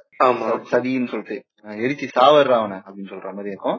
அது வந்து படிப்பு அது கொஞ்சம் முட்டாள்தனமா இருக்கிறதுனால கொஞ்சம் கொஞ்சமா வெள்ளை சேலை கொடுக்கறது பூ வச்சுக்காம விடுறது மூக்குத்தி போடாம இருக்குது அழகியல் சார்ந்து அவங்களுக்கு வந்து அந்த இது சதியில சொல்லி இது மனு நீதியில சொல்லியிருப்பாங்க. ஒரு ஒரு பொ- ஒரு கண ஒரு கணவனை மதிக்காத ஒரு பெண்ணை வந்து என்னென்ன துன்புறுத்தலாம்னு சொல்லி பேசி ஆமா. அழகியல் சாதனை எல்லாம் பழக அவங்க சோறு போடாத ஒரு மூணு மாசம் அப்படியே விலக்கி வை அப்படின்னு அது ம். மனு நீதியில இருக்கு. ஓகேங்களா? ம் சொல்லுங்க. சிம்பிளா சொன்னா மனுநீதி வந்து ஒரு மேன் நீதி. அது வந்து நாட் உமன் நீதி.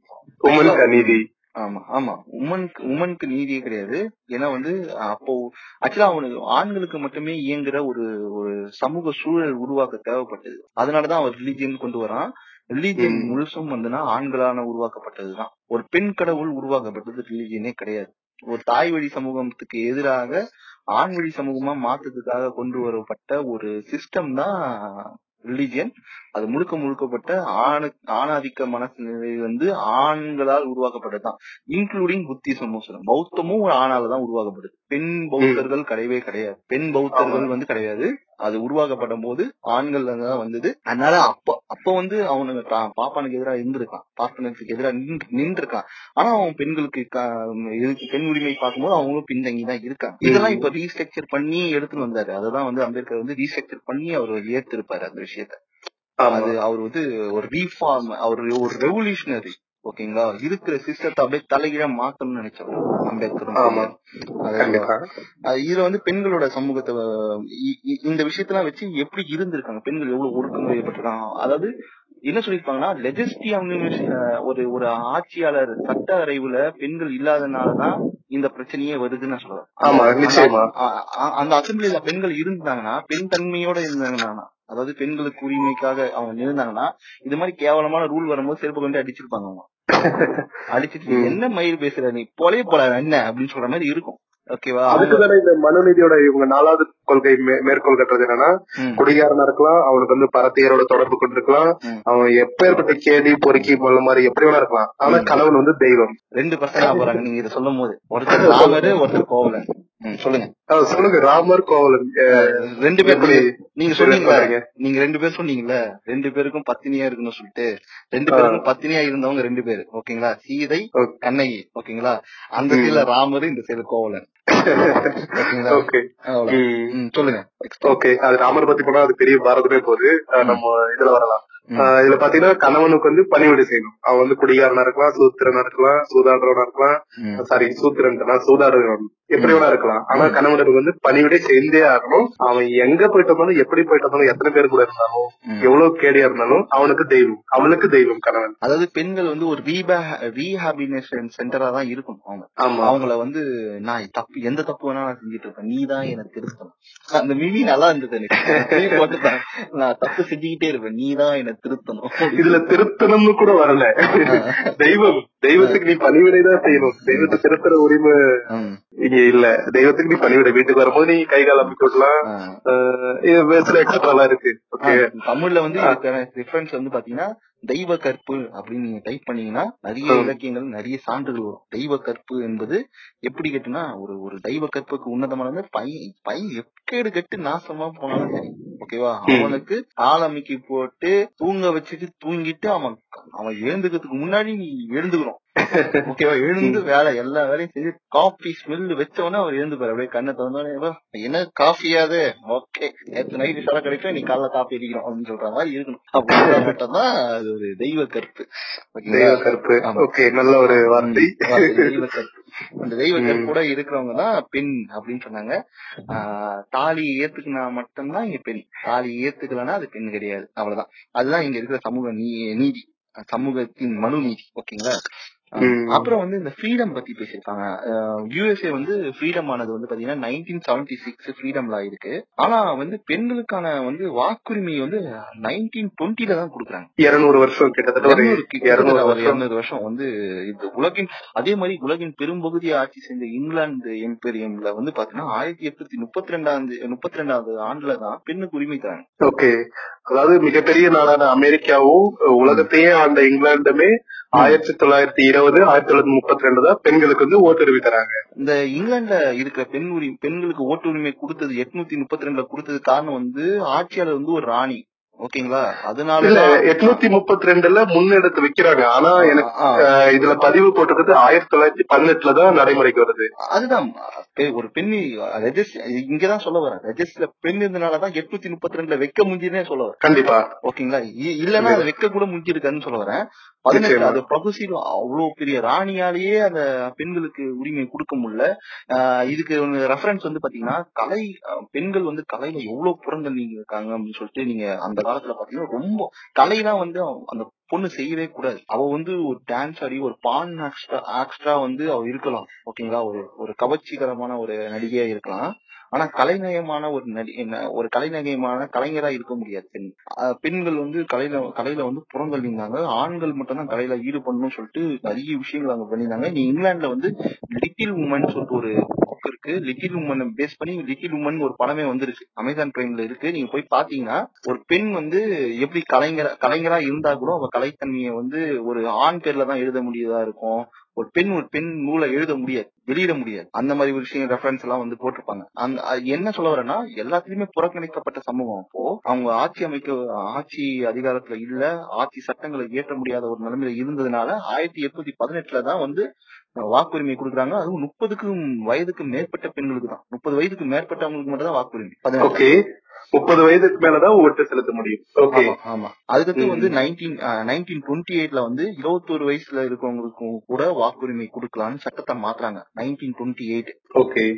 இந்த மாத்தும் போதுதான் தமிழ்நாட்டுக்குள்ளேயே நம்ம பாலிடிக்ஸ்ல கனெக்ட் வரும். ஆயிரத்தி தொள்ளாயிரத்தி தொண்ணூத்தி எட்டு இருபத்தி எட்டுல நம்ம ஏன் அவங்க ஏன் மாத்தணும். இருபத்தி ஒரு வயசு இருக்க பெண்களுக்கு வாக்குரிமைன்னு சொல்லிட்டு ஏன் மாத்தணும் முப்பது வயசுல இருந்திருக்கலாமே அப்படியே கண்டினியூ பண்ணிருக்கலாமே ஏன் மாத்தணும் அப்படின்னு உங்களுக்கு தெரியுமா? தெரியாதுங்களே சொல்லுங்க. ஆயிரத்தி தொள்ளாயிரத்தி இருபத்தி ஒண்ணுல பெண்களுக்கு வாக்குரிமைன்னு சொல்லிட்டு ஒரு சட்டம் வந்து இங்க இருக்க நீதி கட்சி மூலமா இயற்றப்படுகிறது. அதான். தமிழ்நாட்டுல? தமிழ்நாட்டுல. ஓகே சோ தமிழ்நாட்டுல ஆயிரத்தி தொள்ளாயிரத்தி இருபத்தி ஒண்ணுல பெண்களுக்கு ஓட்டுரிமை ஒரு நீதி கட்சியால இங்க நடைமுறைப்படுத்தப்படுது. அவர் என்ன பண்றாருன்னா எனக்கு ரொம்ப வெக்கமா போச்சு குமாரு அப்படின்னு சொல்லிட்டு அவர் மாத்துறாரு. அங்க. ஓகே.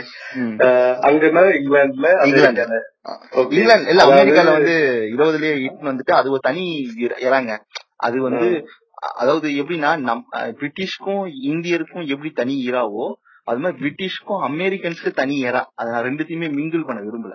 Okay okay. ரெண்டுமே ஆனா வந்து ஒரே ஈரா தான் ஆனா அத பத்தி தெரிஞ்சுக்கணும்னா நீங்க லத்தீன் அமெரிக்கான்னு ஒரு புத்தகம் இருக்கு. அதை நீங்க படிக்கணும். அப்பதான் உங்களுக்கு நல்லா தெரியும். அவங்க யாரு அவங்க என்ன அவங்க எப்படி சிவில் வார் வந்தது எல்லாமே டீட்டெயிலா வந்து லத்தீன் அமெரிக்கால கொடுத்திருக்காங்க. நம்ம பேக் டு பாலிஸ் தமிழ் தமிழ்நாட்டுக்கு வருவோம். ஓகேங்களா? இந்த ஏராவை பத்தி ஓகே. முக்கியமா ரெண்டு பாயிண்ட் சொல்லிருக்கேன். இதுல வந்து ஒரு லிட்டில் உமன்ற ஒரு மூவியை பத்தி சொல்லிருக்கீங்க and Latin America okay note பண்ணிக்கங்க மேற்கோள். இப்ப நீங்க சொல்லுங்க. ஓகே அதான் அவங்களோட நிலைமை வந்து பாத்தீங்கன்னா அவங்க லெஜிஸ்ட்ரியில உரிமை இல்லாம இருந்தது. இந்த விஷயத்த வந்து தமிழ்நாடு கவர்மெண்ட் எப்ப பண்ணிருக்குங்கன்னா கலைஞர் ஆட்சியில தான் முப்பது பர்சன்ட் வந்து முதல் முதல்ல வந்து உள் ஒதுக்கீடு கொடுக்குறாங்க. லெஜிஸ்ட்ரி லெஜிஸ்ட்ரி அட்மினிஸ்ட்ரேஷன்ல முப்பது பர்சன்ட் பெண்கள் இருக்கணும். அப்ப இருந்தா ம். மட்டும்தான் அவங்க வளர முடியும் அப்படின்னு சொல்லிட்டு முப்பது பர்சன்ட் ஃபாலோ பண்றாங்களா எனக்கு கேட்டா எனக்கு தெரியாது. ஆனா முப்பது பர்சன்ட் சட்டங்கள் இருக்கு. அந்த சட்டங்கள்னால அட்லீஸ்ட் பத்து பர்சன்ட் இருபது பர்சன்ட் கேரண்டியா உள்ள வர முடியும்ல. நிச்சயமா. அந்த ஒரு விஷயத்த வந்து அமல்படுத்தப்பட்டது வந்து கலைஞர் ஆட்சியில தான் பண்ணாங்க. அது வந்து இன்னும் முப்பது பர்சன்ட் வந்து முப்பத்தி மூணு பர்சன்டேஜ் ஆக்குனது ஜெயலலிதா தான். இன்க்ரீஸ் ஆச்சுன்னு சொல்லுவேன் எப்படி Super. போச்சு பாருங்க சொல்லுங்க. ஒரே மேடையில பெண்களுக்கான அனைத்து வேட்பாளர்களையும் நிக்க வைக்கிறேன்னு சொல்லி ஓகேங்களா? சட்ட இது அந்த மாவட்ட செயலாளர்களா பெண்களா இல்லாம அவர் பண்ணல. அந்த ரெண்டு விஷயத்தையுமே ஜெயலலிதாவும் கருணாநிதியும் பண்ணலன்னு சொல்ல வரேன் வெறும் பேருக்கு பேருக்கு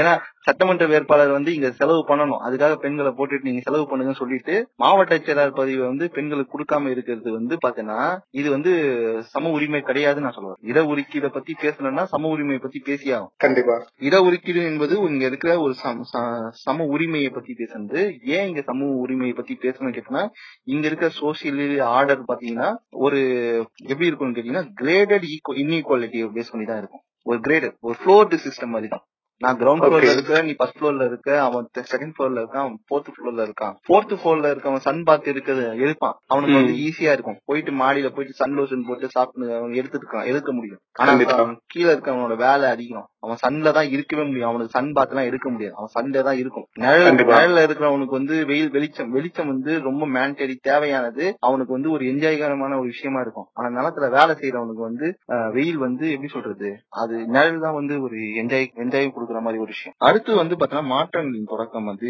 பேசியிருக்காங்க. எப்ப மாற்றம் தொடங்குச்சு அப்படின்னு பாத்தீங்கன்னா இந்த மாற்றங்களின் தொடக்கம்ன்றது எந்த மாற்றங்களின் தொடக்கம்? முதல்ல பேசின வந்து பெண்களும் சமூக மனித சமூகமும் எப்படி இருந்தது ஒன்றி இருந்தது ஓகேங்களா. ரெண்டு பேருக்குமே நாற்பத்தாறு குரோமோசோம் இருந்தா கூட ரெண்டு பேருக்கும் X Y X X chromosome இருந்தா கூட நீ இன்இக்வலிட்டி கிரேடடா வச்சு அவங்க அடிமைப்படுத்தினாங்க. அவங்க அவங்க எப்ப மாற ஆரம்பிச்சாங்க? உரிமைகள் கேட்டு எப்ப மாற ஆரம்பிச்சுன்னு கேட்டீங்கன்னா நைன்டீன் செஞ்சுரியில வந்து தான் மாற ஆரம்பிச்சது. இந்தியா பொறுத்த வரைக்கும் நீ பெண் சமூக முன்னேற்றத்தை பத்தி பேச ஆரம்பிச்சீங்கன்னா முதல் பேரே வந்து பாத்தீங்கன்னா சாவித்ரிபாய் சாவித்ரிபாய் சாவித்ரிபாய் பூலே பத்தி தான் பேசியாகும் சாவித்ரிபாய் பூலே. ஆமா. சொல்லுங்க இன்ட்ரெஸ்டிங் யார் அவங்க? எங்க ஆஹ் சாவித்ரி சாவித்ரிபாய் புலே வந்து பாத்தீங்கன்னா பெண்களுக்கான தனி கல்வியை முதல்ல தனி கல்- கல்வி ஸ்கூல் இருக்குல்ல பள்ளி. தனி பள்ளி வந்து. ஆமா ஆயிரத்தி எட்நூத்தி நாற்பத்தி எட்டுல வந்து பூனே மாநகரத்துல வந்து உருவாக்குறாங்க. அவங்கதான் முத முதல்ல உருவாக்குறாங்க.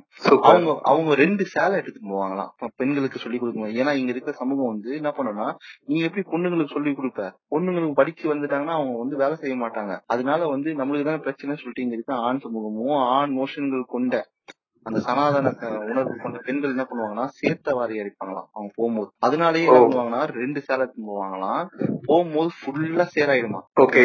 ஸ்கூல் அவங்க வந்து ஹெட் மாஸ்டர் ஸ்கூலோட ஹெட் மாஸ்டரா இருக்காங்க அவங்க.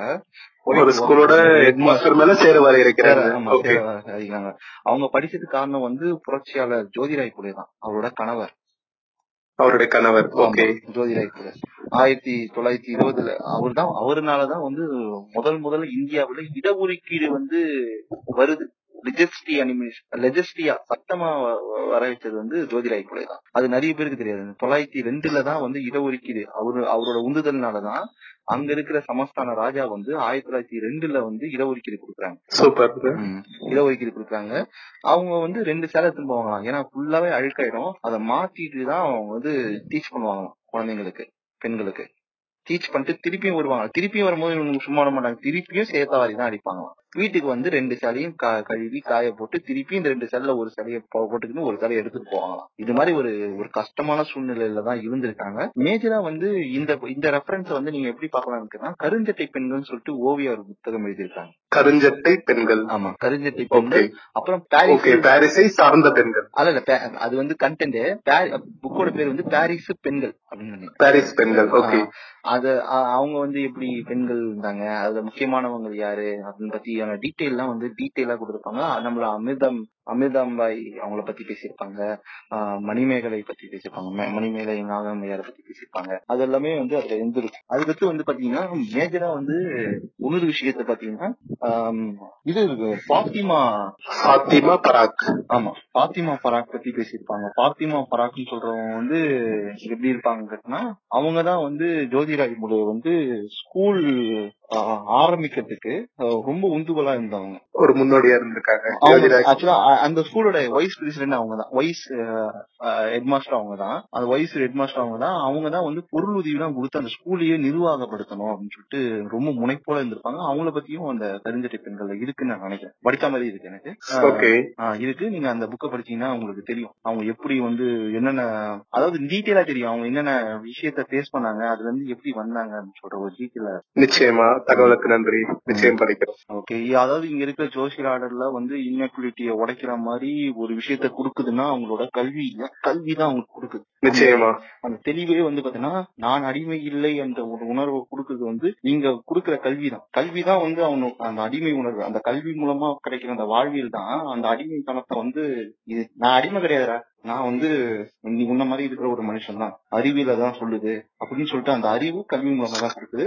அந்த விஷயத்த வந்து கல்வி மூலமா நிரூபிச்சிருக்காங்க. அது வந்து தமிழ்நாட்டுல ரொம்ப சூப்பரா பண்ணிருக்காங்க. அத பத்தி தான் அடுத்த செக்மெண்ட்ல சொல்றாங்க கல்வியும் சமூகத்தை பத்தி பேசுறாங்க. ஓகே. சோ அப்ப கல்விதான் எல்லாம்ன்றீங்க. கல்விதான் எல்லாமே கொடுக்குது. உங்களுடைய அடிமைத்தனத்தை ஒழிக்குது. அது வந்து இந்த இந்த டாபிக்ல வந்து கவர் பண்ணிருக்காங்க. அதாவது ஆமா. ஆமா அதாவது நல்ல ஒரு கோட் இருக்கு. வால்டர் சொல்லியிருப்பாரு the man born as a everywhere change okay மனுஷன் பிறக்கும் போது சுதந்திரம் இப்ப வந்து மேஜர் சுந்தரராஜன் மாதிரி தமிழ்ல டிரான்ஸ்லேட் பண்றேன். பண்ணுங்க அப்பதான் எல்லாருக்கும் புரியும். மனிதன் பிறக்கும் போது அதாவது மனிதன் கூட சொல்ல ஒரு ஆண் சொல்லியிருப்பான் இந்த மேன் தான் போட்டிருக்காரு. அவரு கூட. உண்மையும் போடல வாழ்த்தது. அவரும் அவர் ஒரு ஆணாதிக்கவாதி. கிடையாது. அவருக்கு அவருக்கு நேர்ந்ததை அவர் பண்ணிருக்காரு அப்படிதான் சொல்லணும். அவர் வந்து பாஸ்டன் சிறையில இருந்தார். ஓ பாஸ்டன் சிறைன்னு சொல்றது வந்து பிரெஞ்சு புரட்சியில உடைக்கப்பட்ட சிறை. அதான் பிரெஞ்சு. ரெவல்யூஷன்ல வந்து ஒரு ஆட்சியாளர் ஒரு பிரெஞ்சு ரெவல்யூஷன்ல செத்த பேர் எத்- எத்தனை பேர் சாவச்சாங்க தெரியுமா உங்களுக்கு? தெரியாதுங்களே மூணே பேர் மூணு பேர் நாலு பேர் தான் சாவச்சிருப்பாங்க அப்படியா? ஓகே அந்த நாலு பேர் செத்தது பெரிய புரட்சியா அப்படின்னு கேட்கணும்ல நீங்க அடுத்த கொஸ்டின் செத்தவங்க யாருன்னு கேட்டீங்கன்னா மேயரு அந்த அந்த அந்த நகரத்தோட மேயரு அந்த பேஸ்டன் சிறையோட அமைப்பாளரு கவர்னரு அவெல்லாம் சேர்த்துதான் அவங்களுக்கு சாவடிச்சிருப்பாங்க தூக்குல போட்டு சாவடிச்சிருப்பாங்க ஓகே. அந்த சிறையில இருந்து மீட்டவங்க வந்து பாத்தீங்கன்னா நாலே பேர் நாலு பேர் தான் நாலோ ஏழு பேரும் மீட் பண்ணிருப்பாங்க. ரெக்ரூட் அந்த நாலு பேர் இறந்ததுக்கு ஒரு புரட்சி நடந்திருக்கு. ஆமா ஆமா. வெறும் நாலே பேர் தான் புரட்சியாவே இங்க பிரெஞ்சு ரெவல்யூஷன் ஃபர்ஸ்ட் புரட்சி பிரெஞ்சு ரெவல்யூஷன் பத்தி தான் படிச்சிருப்பீங்க. அதுல இறந்தது பாத்தீங்கன்னா நாலே பேர் தான். ஏன்னா அதிகாரத்துல இருக்கவங்க தான் எதிராக நடக்கப்பட்டதுதான் புரட்சி. அந்த விஷயம் வந்து இந்தியால நடக்கவே நடக்காது. ஏன்னு கேட்டா இங்க சோசியல் அதிகாரம் தான். ரொம்ப சோசியல் இன்இக்வாலிட்டி அதிகம். சோசியலாவே அதிகாரம். பிறப்புனாலே இங்க இருக்குன்னு சொல்லிட்டு கட்டமைச்சிட்டாங்க மனநிலையை கிரியேட் பண்ணிட்டாங்க ஒரு ஒரு மன மனநோயாளி மாதிரி வளர்த்து விட்டுருக்காங்க அதான் நோஷன் குழந்தைகள் நான் சொல்லுவேன். செல்லமா அவங்க மறுபடியும் சொல்லுங்க. மோஷன் குழந்தைகள். மோஷன் கிடையாது. நோஷன் நோஷன் குழந்தைகள். நோஷன் வந்து நோஷன் வார்த்தை வார்த்தை மாத்தி போட்டா காமெடியா ஒரு கரடா வந்து பாருங்க. நோஷன் குழந்தைகள். நோஷன் குழந்தைகள் நான் செல்லமா அழைப்பாங்க பூமர்ஸ் நோஷன் குழந்தைகள் அப்படி கூட சொல்லலாம். அதுக்கடுத்து வந்து கல்வியின் சமூகத்தை பத்தி பேசுறாங்க. இடஒதுக்கீடுனால இடஒதுக்கீடு என்பது ஒரு பிரதிநிதித்துவம். அது பாத்தீங்கன்னா ஆயிரத்தி தொள்ளாயிரத்தி ஆயிரத்தி எட்நூத்தி அறுபத்தி ஒண்ணுல இருந்து ஆயிரத்தி தொள்ளாயிரத்தி பதினேழு வரைக்கும் வந்து பாத்தீங்கன்னா ஒரு பார்ப்பன அண்ணாதவர்கள் வந்து ஒரு எம்எல்ஏவே இல்ல. ஓகே. அந்த காலத்துல. அந்த காலத்துல. பதினேழுக்கு மேல அதாவது பத்தொன்பதுக்கு மேலதான் ஜாலியன் வாலாபாத் படுகொலை வருது. ஜாலியன் வாலாபாத் படுகொலை வரைக்கும் வந்து பாத்தீங்கன்னா நீ இந்தியான உண்மையான இந்தியனா எதுக்கணும்னு வச்சுக்கோ. நீ காங்கிரஸ்ல இருக்கு அவ்வளவுதான். இப்படிதான் அந்த காங்கிரஸ் கட்சி இயக்கமே கட்டமைக்கப்படுது. நீங்க டக்குனு இது ஏதோ ஒரு ரெஃபரன்ஸ் வர மாதிரி தெரியல உங்களுக்கு? ஆஹ் ரெண்டு மூணு வருது. அதுதான் யோசிச்சுட்டு இருக்கேன். டக்குன்னு வருது உண்மையான தமிழனா இருந்தா பகிரும் அது வருது உண்மையான இப்ப உண்மையான இந்தியனா நீ யாருக்கு ஆதரவு கொடுக்கணும்? இப்போ உண்மையான ஓ ஓகே. அது ஏகாதிபத்திய திரு நரேந்திர மோடி அவர்கள். பிஜேபியும் ஆர்எஸ் ஆட்கள் மட்டும் தான் உண்மையான இந்தியர்கள். இவனுங்க காங்கிரஸ் கவர்மெண்ட் வந்து முஸ்லீம் லீக முஸ்லீம் லீக ஏங்க இந்தியா கூட இல்லைங்க இது. ராமர் பூமிக்கு ராமராஜ்யம். ஆ, ராமராஜ்யம் நான் ஒத்துக்கிறேன். ஏன்னா அகிலம் போட்டும் பாரதம் தான் இது. விடுங்க பாட்காஸ்ட் அது தெரிஞ்சிருக்கும். அந்த ரெஃபரன்ஸ் என்ன சொல்றது. அதாவது வந்து என்னன்னா இந்த இந்தியாவுல வந்து நீ உண்மையான இந்தியர்கள்னா நீ காங்கிரஸ்ல இருக்கணும் அப்படின்னு சொல்லிட்டு ஒரு பிஜேபி தனமாகதான் காங்கிரஸ் முன்னாடி நவுந்தது. ஆயிரத்தி தொள்ளாயிரத்தி பத்தொன்பதுல ஜாலியன் வாலாபாத் படுகொலைக்கு அடுத்து வந்து இங்க இருக்கிற முற்போக்கு சக்திகள்லாம் தனித்தனி இயக்கங்களா மாறுது. அப்பதான் கம்யூனிசம் புரட்சிகரமான சித்தாந்தம் கம்யூனிசம் உள்ள வருது. கம்யூனிசம் உள்ள வருது. நிறைய. முற்போக்கு சிந்தனைகள்லாம் கொண்டவர்கள்லாம் மக்கள்லாம் வந்து மக்களை சார்ந்து இயக்கங்களை கட்டமைக்கிறாங்க. இந்த பிரச்சனை என்ன ஆகுதுன்னு கேட்டா பார்ப்பனர்களை தனியா ஐடென்டிஃபை பண்ணுது. காங்கிரஸ் உள்ள வெறும் பாப்பா மட்டும் தான் இருக்குன்னு சொல்லிட்டு காமிச்சு ஓகே. அதுக்கடுத்து தான் நீதி நீதி கட்சி ஆரம்பிக்கிறாங்க. நீதி கட்சி முன்னாடி ஆரம்பிக்கும் போதே பாத்தீங்கன்னா பார்ப்பனர் அல்லாத இயக்கம் சொல்லிட்டு தான் பேர்லயே தான் ஆரம்பிக்கிறாங்க. ஓகே. பார்ப்பனர் அல்லாத இயக்கம். ஏன்னு கேட்டீங்கன்னா ஆயிரத்தி தொள்ளாயிரத்தி ஆயிரத்தி எட்நூத்தி அறுபத்தி ஒண்ணுல இருந்து ஆயிரத்தி சாரி ஆயிரத்தி எட்நூத்தி அறுபத்தி ஒண்ணுல இருந்து ஆயிரத்தி தொள்ளாயிரத்தி பதினேழு வரைக்கும் ஒரு பார்ப்பனர் அல்லாதவர்கள் வந்து ஒரு எம்எல்ஏ கூட இல்ல. ஓகே அப்போ முழுக்க முழுக்க பார்ப்பனர்களே அறுபது வருஷம். நல்லா நோட் பண்ணீங்க 60 வருஷம். அறுபது வருஷம். ஓகேங்களா? அது அந்த அந்த அறுபது வருஷத்தை பத்தி நம்ம பேசுவோம். அதுக்காக சொல்றேன். நல்லா பாத்தீங்கன்னா அந்த அறுபது வருஷம் வந்து பாத்தீங்கன்னா எந்த ஒரு பார்ப்பனும் பார்ப்பனர் இல்லாதவர்கள் நீதிபதியா இல்ல. அதுக்கடுத்து நீதி கட்சி வருது. நீதி கட்சி வந்து எக்ஸ்டெண்ட் ஆகுது. அதாவது பார்ப்பனர் இல்லாத இயக்கம் வருது. இடஒதுக்கீடு அமல் ஆகுது அதுக்கடுத்து வந்து இங்க இருக்கிற மிகப்பெரிய சமூகமா பிற்படுத்தோர் பிற்படுத்தப்பட்டோர் இருக்காங்க. அவங்களுக்காக ஃபங்க்ஷன் ஆகணும். வெறும் தலித் உரிமைகளை மட்டுமே பேசி நம்ம விட்டுறக்கூடாது. ஏன்னா அது தலித் உரிமைகளை மட்டும் பேசினா பிற்படுத்தோர் வெர்சஸ் தலித் உரிமைகள் உரிமை கொள் தலிதுகள்னு சொல்லிட்டு இங்க பாப்பான் கிரியேட் பண்ணி விட்டுருவோம் தெரிஞ்சதுனாலதான் அறுபத்தி ஒன்பது பர்சன்ட் இடஒதுக்கீடு சொன்னாங்க ஓகே இதெல்லாம் ஒரு முன்னே முன்னெச்சரி சுயேட்சையா பண்ணிருக்காங்க தமிழ்நாடு கவர்மெண்ட் ஓகே நீதி கட்சியில இருந்து ஆரம்பிக்குது. அறுபத்தி ஓகே அப்ப அறுபத்தி அறுபத்தி ஒன்பது பர்சன்டேஜ் வந்து நீதி கட்சியில இருந்து தொடங்குது. ஆமா அது அது எண்ட் அறுபத்தி ஒன்பது பர்சன்ட் எண்டானது வந்து எண்டானதோட ஸ்டார்ட் பாயிண்ட் நீதி கட்சியில இருந்து ஆரம்பிக்குது. ஓகே துவக்கப்புள்ளி. ம். துவக்க புள்ளி வந்து நீதி கட்சி தான். ஓகேங்களா நீதி கட்சியில வந்து நிறைய விஷயங்கள் கொடுத்தாங்க. அந்த எல்லாமே வந்து பாத்தீங்கன்னா ஆஃப்டர் ஃப்ரீடம்ல இந்தியன் கவர்மெண்ட் ரிவோக் பண்ணுது. இத நீங்க இத நீங்க இத நீங்க நோட் பண்ணணும். ஏன்னா ரிவோக் வந்து ரிவோக் பண்ணது. ரிவோக் பண்ணுது. எல்லாத்தையும். ரிவோக் பண்ணுது. ஆமா எல்லாத்தையும் ரிவோக் பண்ணுது. ஓகே அதனாலதான் இங்க வந்து ஆயிரத்தி தொள்ளாயிரத்தி ஐம்பத்தி ஒன்பது நவம்பர் இருபத்தி ஒன்பதாம் ஆண்டு பெரியார் சட்ட எரிப்பு போராட்டத்தை பண்ணார். இந்திய கொடியை எரிச்சாரு சட்டம் எரிச்சாரு. எல்லாத்துக்கும் காரணம் வந்து அந்த ரிவோக்னாலதான் சாதி இது வந்து ராஜகோபாலாச்சாரியோட பீரியட் நடக்குது கரெக்டுங்களா குலக்கல்வி ஆமா ஆமா. குலக்கல்வி அது தனி அது தனி அது அதுக்கடுத்து வந்த நிகழ்வு. இது முதல் துவக்க புள்ளி. பாயிண்ட் வந்து இது. குலக்கல்விலாம் வந்து மனுஷன் வந்து எப்படி சொல்றது? இறங்கி சைக்கிள் எப்படி சொல்றது? சைக்கிள் செய்யலாம் சுத்திக்கிட்டு தலை நின்னு நிக்குது. வெளியே சொல்ல அந்த நாயை அப்படியே தூக்கி போட்டு மிதிக்கிறேன் அப்படின்னு சொல்ற லெவலுக்கு வந்துட்டாரு அவரு. அந்த அளவுக்கு ஒரு அங்கரமான ஆங்கரான மூமெண்டான ஒரு விஷயம் வந்து குலக்கல்விக்கு எதிரான பண்ணப்பட்ட ஒரு ஒரு இதுதான். ரொம்ப ஒரு ஐப்பரான ஒரு பெரியார் பார்த்தோம்னா அந்த குலக்கல்விக்கு எதிராக இயங்குனதுதான் ரொம்ப ஐப்பரான ஒரு பெரியார். ஏன்னா பெரியார் ரொம்ப கண்ணியம் காப்பாரு. கருத்தியல கருத்தியலாவே எதிர்க்கும்னு நினைக்கிற ஒரு மனுஷன் சொல்ற அக்கரகாலத்து நுழைஞ்சு பாப்பான கொளுத்துவோம் அப்படின்னு சொல்ற லெவலுக்கு தனி மனித தாக்குதல் பண்ணியிருக்காரு அவரு. அந்த லெவலுக்கு ஒரு மனுஷன் வந்து அக்ரெசிவா ஆயிருக்கானா இவனுங்க எவ்வளவு பண்ணிருப்பாங்க கொஞ்சம் பாத்துங்க நிச்சயமா. அந்த மனுஷன் அவ்வளவு இறங்கி இருக்கான் இதுதான் நான் சொல்றேன். இப்ப கல்வியும் சமூகம் பாத்தீங்கன்னா இடஒதுக்கீடு பிரதிநிதித்துவம் நீங்க அந்த அறுபது வருஷத்துல கிடைக்கல. அதனால அடுத்த அறுபது வருஷத்துல இம்ப்ளிமெண்ட் ஆகுது. ஆயிரத்தி தொள்ளாயிரத்தி அறுபத்தி எட்டுல தான் அறுபத்தி ஏழுல தான் திருப்பியும் திமுக ஆட்சி வருது. ஆயிரத்தி தொள்ளாயிரத்தி அறுபத்தி ஏழுல வருது. அறுபத்தி எட்டு அறுபத்தி ஒன்பது ஒன்பதுல வந்து அண்ணா இறக்குறாரு. அந்த மூணு வருஷத்துல என்னென்ன தேவையோ சோசியல் ஸ்ட்ரக்சருக்கு ஐடியாலஜிக்கல் திங்க் அண்ட் எல்லாமே அண்ணா எழுதி கொடுத்துட்டாரு. அடுத்த அறுபது வருஷத்துக்கு என்ன எக்ஸிக்யூட் பண்ணமோ அந்த விஷயத்த வந்து திமுகக்கு அவர் எழுதி கொடுத்துட்டாரு. ஓகே அவர் எழுதி கொடுத்துட்டு இதுதான் நம்ம ஃபாலோ பண்ற விஷயம் அப்படின்னு சொல்லிட்டு கொடுத்துட்டாரு. இது எல்லாமே வந்து பாத்தீங்கன்னா பெரியாரோட அடிப்படை தத்துவத்துல இருந்து ஆரம்பிக்கும். அவன். தப்பு அவன் தப்புன்னு சொன்னா இது ரைட்டு அத பண்ணு முதல்ல. அப்படிதான் அவன் வலிக்குது அவன் வலிக்கிற மாதிரி நீ அடி அப்படின்னு சொல்லிட்டு ஆரம்பிச்சிருப்பாரு. அந்த கல்வியும் சமூகம் வந்து பாத்தீங்கன்னா ஒரு பெரிய விஷயத்த இங்க மாசா வந்து சேஞ்ச் பண்ணுது. அப்பதான் வந்து காமராசர் ஆட்சி எவ்வளவு இப்பயும் வந்து காமராசர் ஆட்சி தான் ரொம்ப சிறந்தது அப்படின்னு சொல்லிட்டு இருக்கானுங்களா. கல்வி கண் திறந்த காமராசர் சொல்றாங்கல்ல. ஆமா. கல்வியை யாரு மூணா அப்படின்னு சொல்லவே மாட்டானுங்க. கல்வியை யார் மூடினாங்க ராஜகோபாலாச்சாரி ஆமா ராஜாஜி தான் மூடுறாரு. கல்வியை எல்லாத்தையும் மூடுறாரு. இது வந்து ரெண்டு ரெண்டு டைமா நீங்க பாக்கலாம் கல்வி ராஜாஜி வந்து அந்த காலத்துல அப்ப மூடுறாரு. ஆயிரத்தி எட்நூத்தி அறுபத்தி ஒண்ணுல இருந்து எழுபத்தி பதினேழு வரைக்கும் பாத்தீங்கன்னா அப்பயும் கல்வியை மூடுறாங்க. அது யாருடைய ஆட்சியில? அது வந்து அப்பயும் வந்து ஒருத்தர் இதுதான் இருக்கான். அவன் நூலாண்டி தான் அங்கதான் இருக்காரு. ஓகே ஒரு பார்ப்பனர். இருக்காரு. அப்போ அட்மினிஸ்ட்ரேட்ல என்னன்னா பண்டிட்லன்னு சொல்லிட்டு போடுறான். அப்போ வந்து நீதி கட்சி என்ன பண்ணுது கேட்டா அப்பதான் நீதி கட்சி எமர்ஜ் ஆகுது. ஆயிரத்தி தொள்ளாயிரத்தி பதினேழுல எமர்ஜ் ஆகுது. நீதி. பத்தொன்பதுக்கு மேலதான் நீதி கட்சி எமர்ஜ் ஆகுது. அதனாலதான் காங்கிரஸுக்கு முற்போக்கு அமைப்பு வேணும் வேடம் வேணும். நாங்க ஃப்ரெண்ட்ஸ் எங்களுக்கும் தலித் ஃப்ரெண்ட்ஸ் இருக்காங்க ஃப்ரெண்ட்ஸ் நாங்க எல்லாரையும் ட்ரீட் பண்ணுவோம் ஃப்ரெண்ட்ஸ் அப்படின்னு சொல்லிட்டு காங்கிரஸ் ரெக்ரூட்மெண்ட் வேலையை பாக்குது அப்போ ரெக்ரூட் பண்ணும்போது தான் பெரியார வந்து காங்கிரஸ்ல சேர்க்குது திருவிக்காவை சேர்க்குது. இந்த- யாரெல்லாம் புதுத்தன்மையான இருக்காங்களோ அவங்க எல்லாம் காங்கிரஸ்ல சேர்த்து காங்கிரஸுக்காக பாடுபடுங்க அப்படின்னு சொல்லிட்டு இறக்குது. அப்பதான் வந்து நரேந்திர மோடி டெக்னிக் அப்பயே நடந்திருக்கு. அந்த நரேந்திர அப்ப இருந்த நரேந்திர மோடி தான் காந்தி. அந்த கால மோடி. அந்த- கால மோடி தான் காந்திஜி. இந்த கால காந்தி இவரு அந்த கால மோடி.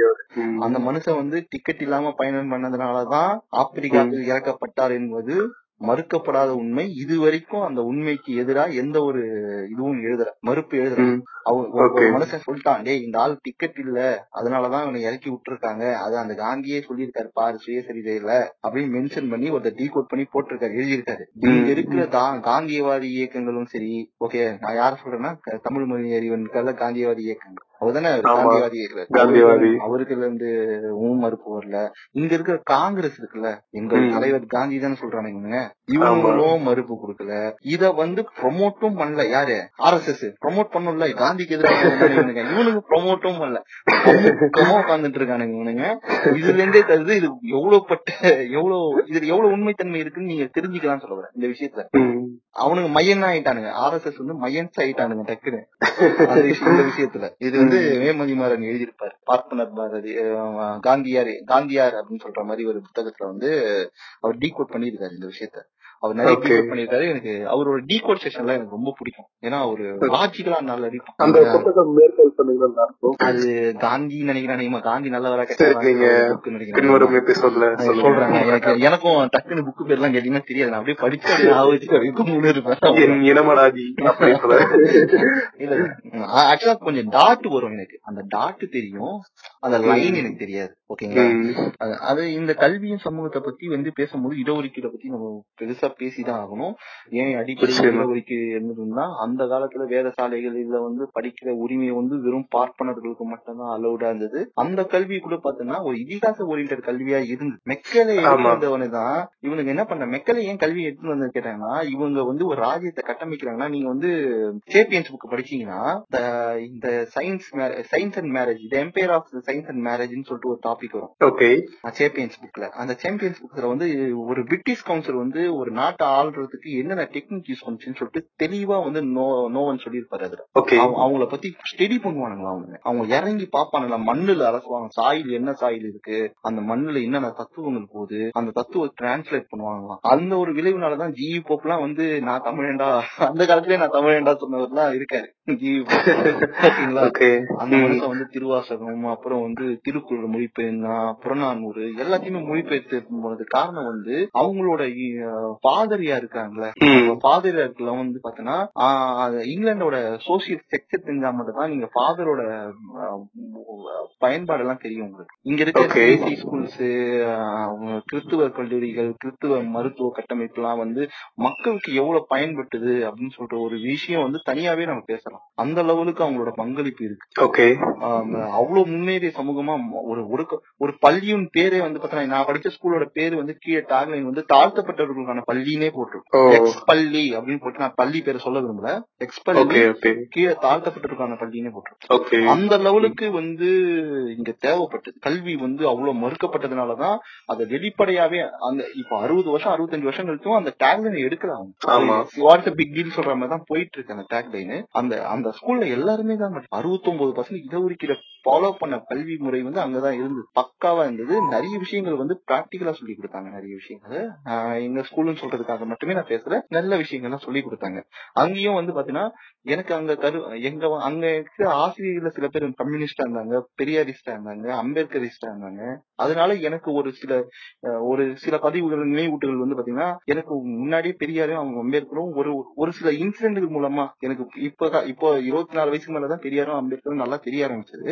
ஓகேங்களா? ஆமா. ஆனா அதோட ப்ரீவியஸா எனக்கு ஆட்டோகிராஃப் மாதிரி அங்க டச் ஆகுது தெரியும். ஓகே. அந்த விஷயம். இந்த கல்வியின் சமூகம் பத்தி படிக்கும்போது பெண்களுக்கான கல்வி வந்து முற்றிலும் கிடையவே கிடையாது. சுத்தமா கிடையாது அந்த டைம் சுத்தமா கிடையாது. ஆண்களுக்கே கிடையாது. பெண்களுக்கு வந்து இன்னும் இருந்தது இப்பதான் வந்து நம்ம ஆயிரத்தி தொள்ளாயிரத்தி இருபத்தி ஒண்ணுல ஒடுக்கப்பட்டுள்ள பிரதிநிதித்துவத்தை வந்து சட்டம் பண்றாங்க.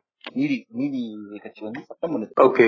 சட்டத்தின் மூலமா கல்வி உரிமையை வந்து நிலைநாட்டுறாங்க இப்பதான் வந்து நம்ம தமிழ்நாடோட பாலிடிக்ஸ பத்தி பேச போறோம் ஆக்சுவலா இன்ட்ரெஸ்டிங் சொல்லுங்க. இப்பதான் போக போகுது. இப்பதான் வந்து இந்த கல்வி வந்து எப்படி வந்து கேட்டனா முதல்ல வந்து இப்பதான் பொதுப்படிவா வந்து பிற்படுத்தப்பட்டவர்களை படிக்க வைக்கலாம் அப்படின்னு சொல்லும் போது பிற்படுத்தப்பட்ட ஆண்கள் தான் முதல்ல படிக்கிறாங்க. ஓகே இங்கேயும் ஆண்களுக்கு முன்னுரிமை ஆமா. ஆமா ஃபர்ஸ்ட் வந்து ஆண்கள் தான் கொடுக்குறாங்க. அப்புறம் ம். கொஞ்சம் கொஞ்சமா வந்து பாத்தீங்கன்னா பெண்களையும் படிக்க வைக்கிற ஒரு நிலைமை வந்து வந்துருச்சு அது வந்து அந்த டைம்ல எமேஜ் ஆன ஒரு டைம் அது வந்து சோசியல் ஜஸ்டிஸ் மூலமாக வளர்ந்த அறுபது வருஷத்தை பத்தி நான் பேசுறேன். ம் ஆயிரத்தி தொள்ளாயிரத்தி இருபத்தி ஒண்ணுல இருந்து எண்பது வரைக்குமே பார்த்தோன்னா எண்பது தொண்ணூறுகள் வரைக்கும் பாத்தீங்கன்னா இப்போ வரைக்கும் பார்த்தோம்னா சோசியல் டெமோக்ரஸி மூலமா வளர்ந்ததுதான் நம்ம தமிழகம். அதனாலதான் வந்து இந்திய துணைக்கண்டத்தோட தமிழ்நாட கம்பேர் பண்ணுவாங்க. ஏன் வந்து நிறைய பேர் டேட்டா எல்லாம் வந்து கம்பேர் பண்றாங்க. பெரிய பெரிய அமிர்ததாசனா இருக்கட்டும் ஜெயரஞ்சன் பொருளாதார மேதையா இருக்கட்டும் எல்லாருமே பாத்தீங்கன்னா தமிழ்நாடோட ஜிடிபி எடுத்துக்குவோம் இல்ல Tamil Nadu social order ecosystem வந்து வேற ஒரு நாட்டு கண்ட்ரியோட கம்பேர் பண்ணுவாங்க. நீங்க கவனிச்சிருப்பீங்கன்னு நினைக்கிறேன். கவனிச்சிருக்கேன். அது காரணம் வந்து பாத்தீங்கன்னா இங்க இருக்கிற வந்து தமிழகம் வந்து தமிழ்நாட்டின் இந்தியாவின் ஒரு விடிவெளி தான். ஷூட்டிங் ஸ்டார் அது அது ஏன் ஷூட்டிங் ஸ்டார் இருந்தது. அப்படின்னு பாத்தீங்கன்னா நீங்க வந்து டீட்டெயிலா பார்க்கணும் சுதந்திரத்துக்கு பின்பு தமிழ்நாடு நிலைமை வந்து பாத்தீங்கன்னா உத்தரப்பிரதேசத்தோட பின்தங்கி இருந்தது. உத்தரப்பிரதேசம் தான் வந்து இந்தியாவின் பிரிட்டிஷ் ஆட்சியில வந்து மிக சிறந்த மாகாணமாக உத்தரப்பிரதேசம் தான் திகழ்ந்திருக்கு. ஒரு சுதந்திரத்திற்கு முன்பு. முன்பு. ஆமா. பிரிட்டிஷ் எம்பையர்ல ஒரு பிரிட்டிஷ் ஆட்சியாளர் இருக்கார்ல ஒரு கலெக்டரோ இல்ல ஒரு கவர்னரோ ஒரு சார்ஜென்ட் கூட சின்ன ஒரு சிப்பாயி கூட பிரிட்டிஷ் கவுன்சில் பிரிட்டிஷ்ல இருந்து கப்பல் ஏறானா எனக்கு ஊப்பில போட்டுருங்க அப்படின்னு சொல்லுவாங்க அந்த. லெவலுக்கு முன்னேறிய ஒரு ஒரு ஒரு மாகாணமா இருந்தது. ஏன்னா சென்- அவங்களுக்கு வந்து சென்டர் பகுதியில ஆட்சி அமைப்பு தேவைப்பட்டது. அவங்க கட்டமைச்சாங்க அந்த இடத்த. பிரிட்டிஷ். கவுன்சில் வந்து எப்படி சொல்றது வாண்டடா கட்டமைச்சது அது. ஏன்னா கொல்கத்தால துறைமுகம் இருக்கு சவுத்ல துறைமுகம் இருக்கு. துறைமுகம் எல்லாம் வந்து பிசினஸ் ஏரியா ஆனா. லெஜிஸ்ட்ரி அட்மினிஸ்ட்ரேட்டர்ல வந்து பிசினஸ் ஏரியா கூட இருக்க கூடாது தனியா இருக்குன்னு சொல்லிட்டு ஊபியை வந்து ஃபார்ம் பண்ணாங்க ஆங்கில. அப்படிப்பட்ட ஊபி இப்போ எப்படி இருக்குன்னு பாத்தீங்கன்னா ரொம்ப கேவலமா இருக்கு பாத்தீங்களா. அது காரணம் வந்து அங்க சரியா கல்வியும் சமூக நீதியும் வழங்கப்படாத ஒரு நிலைமை இருக்கின்றதுனாலதான் அங்க இப்படி இருக்கு. நான் சொல்லுவேன் அதுக்கடுத்து வந்து இந்த கல்வியின் தமிழ்நாடுல பத்தி பேசும்போது ஜிஆர் பத்தி பேசுறாங்க. ஜிஇஆர் ஆமா. ஜிஆர்னா என்ன? சொல்லுங்க. ஆ, நீங்களே சொல்லுங்க. ஜிஇஆர் ஐயோ மறந்து போச்சு. Graduate enrolment ratio graduate enrolment ratio GR வந்து கிராஜுவேட் என்ரோல்மெண்ட் ரேஷியோ அதாவது ஒரு கல்லூரி படிப்பு பதிவு பட்ட கிடையாது. கணிப்பு அது எம்இஆர் எம்இஆர் ஓகே அதாவது ஸ்கூல் முடிச்சிட்டு எத்தனை பேர் காலேஜுக்கு போறாங்க? அந்த ரேஷியோ தான் ஜிஆர் ஜிஇஆர் ஆமா ஆமா. ஸ்கூலிங்கே ரொம்ப டிஃபிகல்டிஸா நீங்க நீங்க அடுத்த நீங்க பக்கத்துல ஆந்திராவோ இல்ல கர்நாடகாவோ எடுத்தீங்கன்னா ஸ்கூலிங்கே அவனுங்க ரொம்ப கிரிஞ்சா தான் வச்சிருக்கானுங்க. ஏன்னா டென்த் முடிச்ச உடனே அவங்க திருப்பி ஜூனியர் காலேஜ் போகணும். ஜூனியர் காலேஜ்ல இருந்து திருப்பி காலேஜுக்கு போகணும். அந்த மாதிரி ஒரு கட்டமைப்பு தான் இருக்கு. தமிழ்நாட்டுல மட்டும்தான் அந்த ஜூனியர் காலேஜை தூக்கிட்டு பன்னெண்டாவது வரைக்கும் ஒரு ஸ்கூல்ல படிக்கட்டும் அப்படின்னு சொல்ற ஒரு விஷயத்த வச்சிருக்காங்க. ஏன்னு கேட்டீங்கன்னா மனித மூளை வந்து பாத்தீங்கன்னா ஆஹ் அவனோட reasoning technology reasoning sense base பண்ணி தான் அவன வந்து மூளை வளர்ச்சி அடையும். ஒருத்தனுக்கு ஆறு வயசுல ரீசனிங் சென்ஸ் இருக்கலாம். ஒருத்தனுக்கு எட்டு வயசுல இருக்கும். ஒருத்தன் பத்தாவது எக்ஸாம் எழுதுறதுக்கு முன்னாடி முப்பத்தஞ்சு மார்க் எடுத்திருந்தா கூட வந்து பாத்தீங்கன்னா பதினோராவதுல அவன் டெவலப் ஆகலாம். டக்குன்னு டெவலப் ஆகலாம். அந்த பேட்டர்னை உடச்சிச்சுன்னா மூளை டக்கு டக்கு செயல்படுத்தும் கலெக்ட் பண்ணி கேதர் பண்ணி டக்கு வேலையை பார்க்கும். கடகரகனுக்கு கனெக்ட் பண்ணி மூளையோட.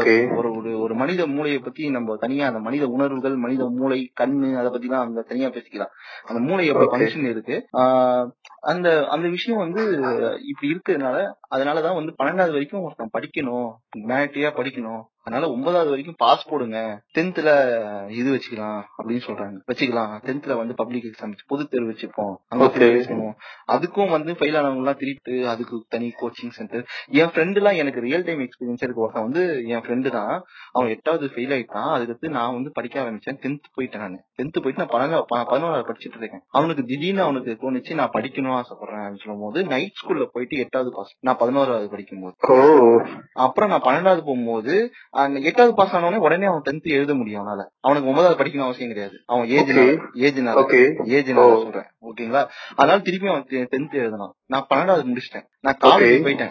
காலேஜ் ஃபர்ஸ்ட் இயர் பண்ணும்போது அவன் பன்னெண்டாவது முடிச்சிட்டான். ஓ ஓகே முடிச்சிட்டான். நான் காலேஜ் செகண்ட் இயர் பண்ணும்போது அவன் திருப்பி காலேஜ் பாலிடெக்னிக் போய் சேர்ந்துட்டான். பன்னெண்டாவது முடிச்சு. ஓகே நான் காலேஜ் ம். முடிச்சிட்டவனே அவன் பாலிடெக்னிக்ல இருந்து வெளியே வந்துட்டு பிஇ சேர்ந்துட்டான் ஓ சூப்பர். நான் நான் வேலை செய்யறேன். அவனும் ஒரு சிவில் இன்ஜினியரா இப்போ வேலை. அவன் வந்து அவன் வந்து அவனை வந்து அந்த கட்டமைப்பு நான் என்ன சொல்ல வரேன்னா அந்த கட்டமைப்பு இருந்தா மட்டும்தான் இந்த ப்ரொகசிவா வர முடியும்னு சொல்றேன். இந்த கட்டமைப்பு நைட் ஸ்கூல் ஸ்ட்ரக்சர் இல்லைன்னா அவன் படிக்க முடியாதுல்ல. கண்டிப்பா. இப்ப நைட் ஸ்கூல் ஸ்ட்ரக்சர் இருக்குன்னு உங்களுக்கு நான் சொல்லி தானே தெரியும் நிறைய பேருக்கு. நிச்சயமா இப்பதான் எனக்கு இப்ப நான் தெரியும் சீமானா மாறிட்டேன். அதுக்கெல்லாம் நிறைய பயிற்சி வேணும். இல்ல நான் தானே தமிழ் தேசியத்தை உருவாக்குனேன். நான் அப்படி சொல்றேன். ஆக்சுவலா இந்த தகவலை நான் இந்த பாட்காஸ்ட் மூலமா உங்களுக்கு சொல்றேன்னு சொல்றதுக்காக நான் ஒரு வார்த்தையை யூஸ் பண்ணேன். ஓகேங்களா அப்படி சொல்றேன். இந்த. ஸ்ட்ரக்சர் வந்து என் ஃப்ரெண்டு அனுபவிச்சதுனாலதான் எனக்கு தெரியும் சொல்றேன். என் ஃப்ரெண்டுக்கு எப்படி தெரியும்? அப்பா அவன் போய் சுத்தி இருப்பான். அவன் இந்த மாதிரி ஒரு ஆட்களை பார்த்திருப்பான். நீங்க நிறைய ரெஃபரன்ஸ் பாத்தீங்கன்னா தமிழ்நாட்டுல இருந்து ஜெயில் சிறை சென்றவங்கள வந்து மனம் திருந்தி புலவர் எக்ஸாம் எழுதி பாஸ் ஆகி வெளியே வந்தவங்க எல்லாம் நிறைய பேர் இருக்காங்க. இருந்து புலவர் எக்ஸாம் ஆமா. புலவர் எக்ஸாம் ஈஸி நீங்க திருக்குறளுக்கு திருக்குறளுக்கு திருக்குறளுக்கு உரை எழுதினாவே புலவர் பட்டம் கொடுக்க முடியுங்க. ஓ ஓகே கொடுக்க முடியும். உரை நல்ல ஒரு தகவல். நீங்க ஆரியா படம் ஒண்ணு வந்து தெரியுமா? நடுவுல வந்து கடவுள் என்பது ஒரு மனநிலை அப்படின்னு இருக்கு ஆரியா படம் இங்க ஆரியா படங்க திராவிடனா ஆரியா படங்க. நடுவுல கூட ஒரு படம் வந்ததுங்க. ஒரு படங்க. ஆரியா படம் நடுவுதான் வருது. சொல்லுங்க. சரி ஓகே விடுங்க. ஆரியா இருப்பான். ஓகேங்களா? அவன் ஜெயில்ல வந்து திருக்குறளுக்கு உரை எழுதுறத காமிச்சிருப்பாங்க. ஓ ஓகே அது வந்து நிறைய இருக்கும். நிறைய நீங்க பழைய விஜய் டிவியோட குற்றம் நடந்தது என்ன ஷோ நீங்க பாத்தீங்கன்னா நிறைய பேர் ஜெயில்ல இருந்து அந்த அந்த சென்ட்ரல் ஜெயில் ரிவ்யூ போட்டிருப்பாங்க. சென்ட்ரல் ஜெயிலை இடிச்சு பண்ணும்போது புழல் ஜெயில் வந்துச்சு. சென்ட்ரல் ஜெயில வந்து க்ளோஸ் பண்ணதுக்கு முன்னாடி வந்து பல கைதிகளை வந்து மனநிலையை ரெக்கார்ட் பண்ணும்போது பழைய கைதிகள் லிஸ்ட்ல இருக்கும்போது நிறைய புலவர்கள் லிஸ்ட் இருக்கும். நான் உள்ள வந்து படிச்சுட்டு தான் வந்தேன் வெளியே வந்தேன். நான் ஒரு குற்றவாளியா வரக்கூடாது ஒரு புலவரா வரணும் அப்படின்னு சொன்னாங்க. எங்க தமிழ் வாதியார் எப்படின்னா திருக்குறள் திருவள்ளுவருக்கு டாக்டர் டாக்டர் பட்டம் அளிக்கும் விழான்னு சொல்லிட்டு எங்க கிளாஸ்ல நடத்திருக்காரு திருக்குறளுக்கு உரை எழுதினாவே டாக்டர் கொடுக்குறீங்களா? திருவள்ளுவருக்கு டாக்டர் கொடுக்க முடிஞ்சுதா? நான் கொடுக்குறேன்டா அப்படின்னு சொல்லிட்டு ஒரு கிளாஸ்ல சும்மா ஒரு போர்டுல வந்து டாக்டர் திருவள்ளுவர் அப்படின்னு டாக்டர் திருவள்ளுவர். நல்லா இருக்கு. அந்த லெவலுக்கு ஈர்க்கப்பட்டேன் நானு. கல்வி வந்து அவ்வளவு சூப்பரா ஊட்டப்பட்டங்க. ஊட்டப்பட்டது எனக்கு நான் சொல்றேன். அந்த லெவலுக்கு எனக்கு நிறைய ஃபார்மேட்ல கலை வடிவமே இப்படி இப்படி இருக்கும். அறிவியல் வேற மாதிரி காமிச்சாங்க. நான் படிச்சது கிறிஸ்டின் ஸ்கூல்ல இருந்தா கூட மத சாயல்கள் நான் டெய்லியுமே பிரேயர் போவோம். டெய்லியும் டெய்லி கிறிஸ்டின் பாட்டுலாம் பாடினா கூட அதை முடிஞ்சிட்ட உடனே நாங்க அறிவியல் பக்கமா தான் போவோம். ஒரு லேப் போட்டு போட்டு சயின்டிஸ்ட் வேலையை தான் பாத்துட்டு இருக்கோம் தவிர நாங்க வந்து திருப்பியும் வந்து பைபிள் பத்தி அப்படிலாம் போக மாட்டோம். ஓகே அப்ப நீங்க இந்த பாட்டு பாட மாட்டீங்க? லீடர் வித் அந்த பாட மாட்டேன். நான் கண்டிப்பா பாடவே மாட்டேன். அந்த அவன் லீடர்னா கழுத்து மேல மிதிக்கிறான். அதான் தமிழ்நாடும் தமிழும் தமிழ் கல்வியும் தமிழ்நாடும் பார்க்க முடியும்னா இங்க வந்து நிறைய கல்வி உரிமைக்காக நிறைய விஷயங்கள் பண்ணிருக்காங்க பஸ் பாஸ் இலவசம் அப்படி.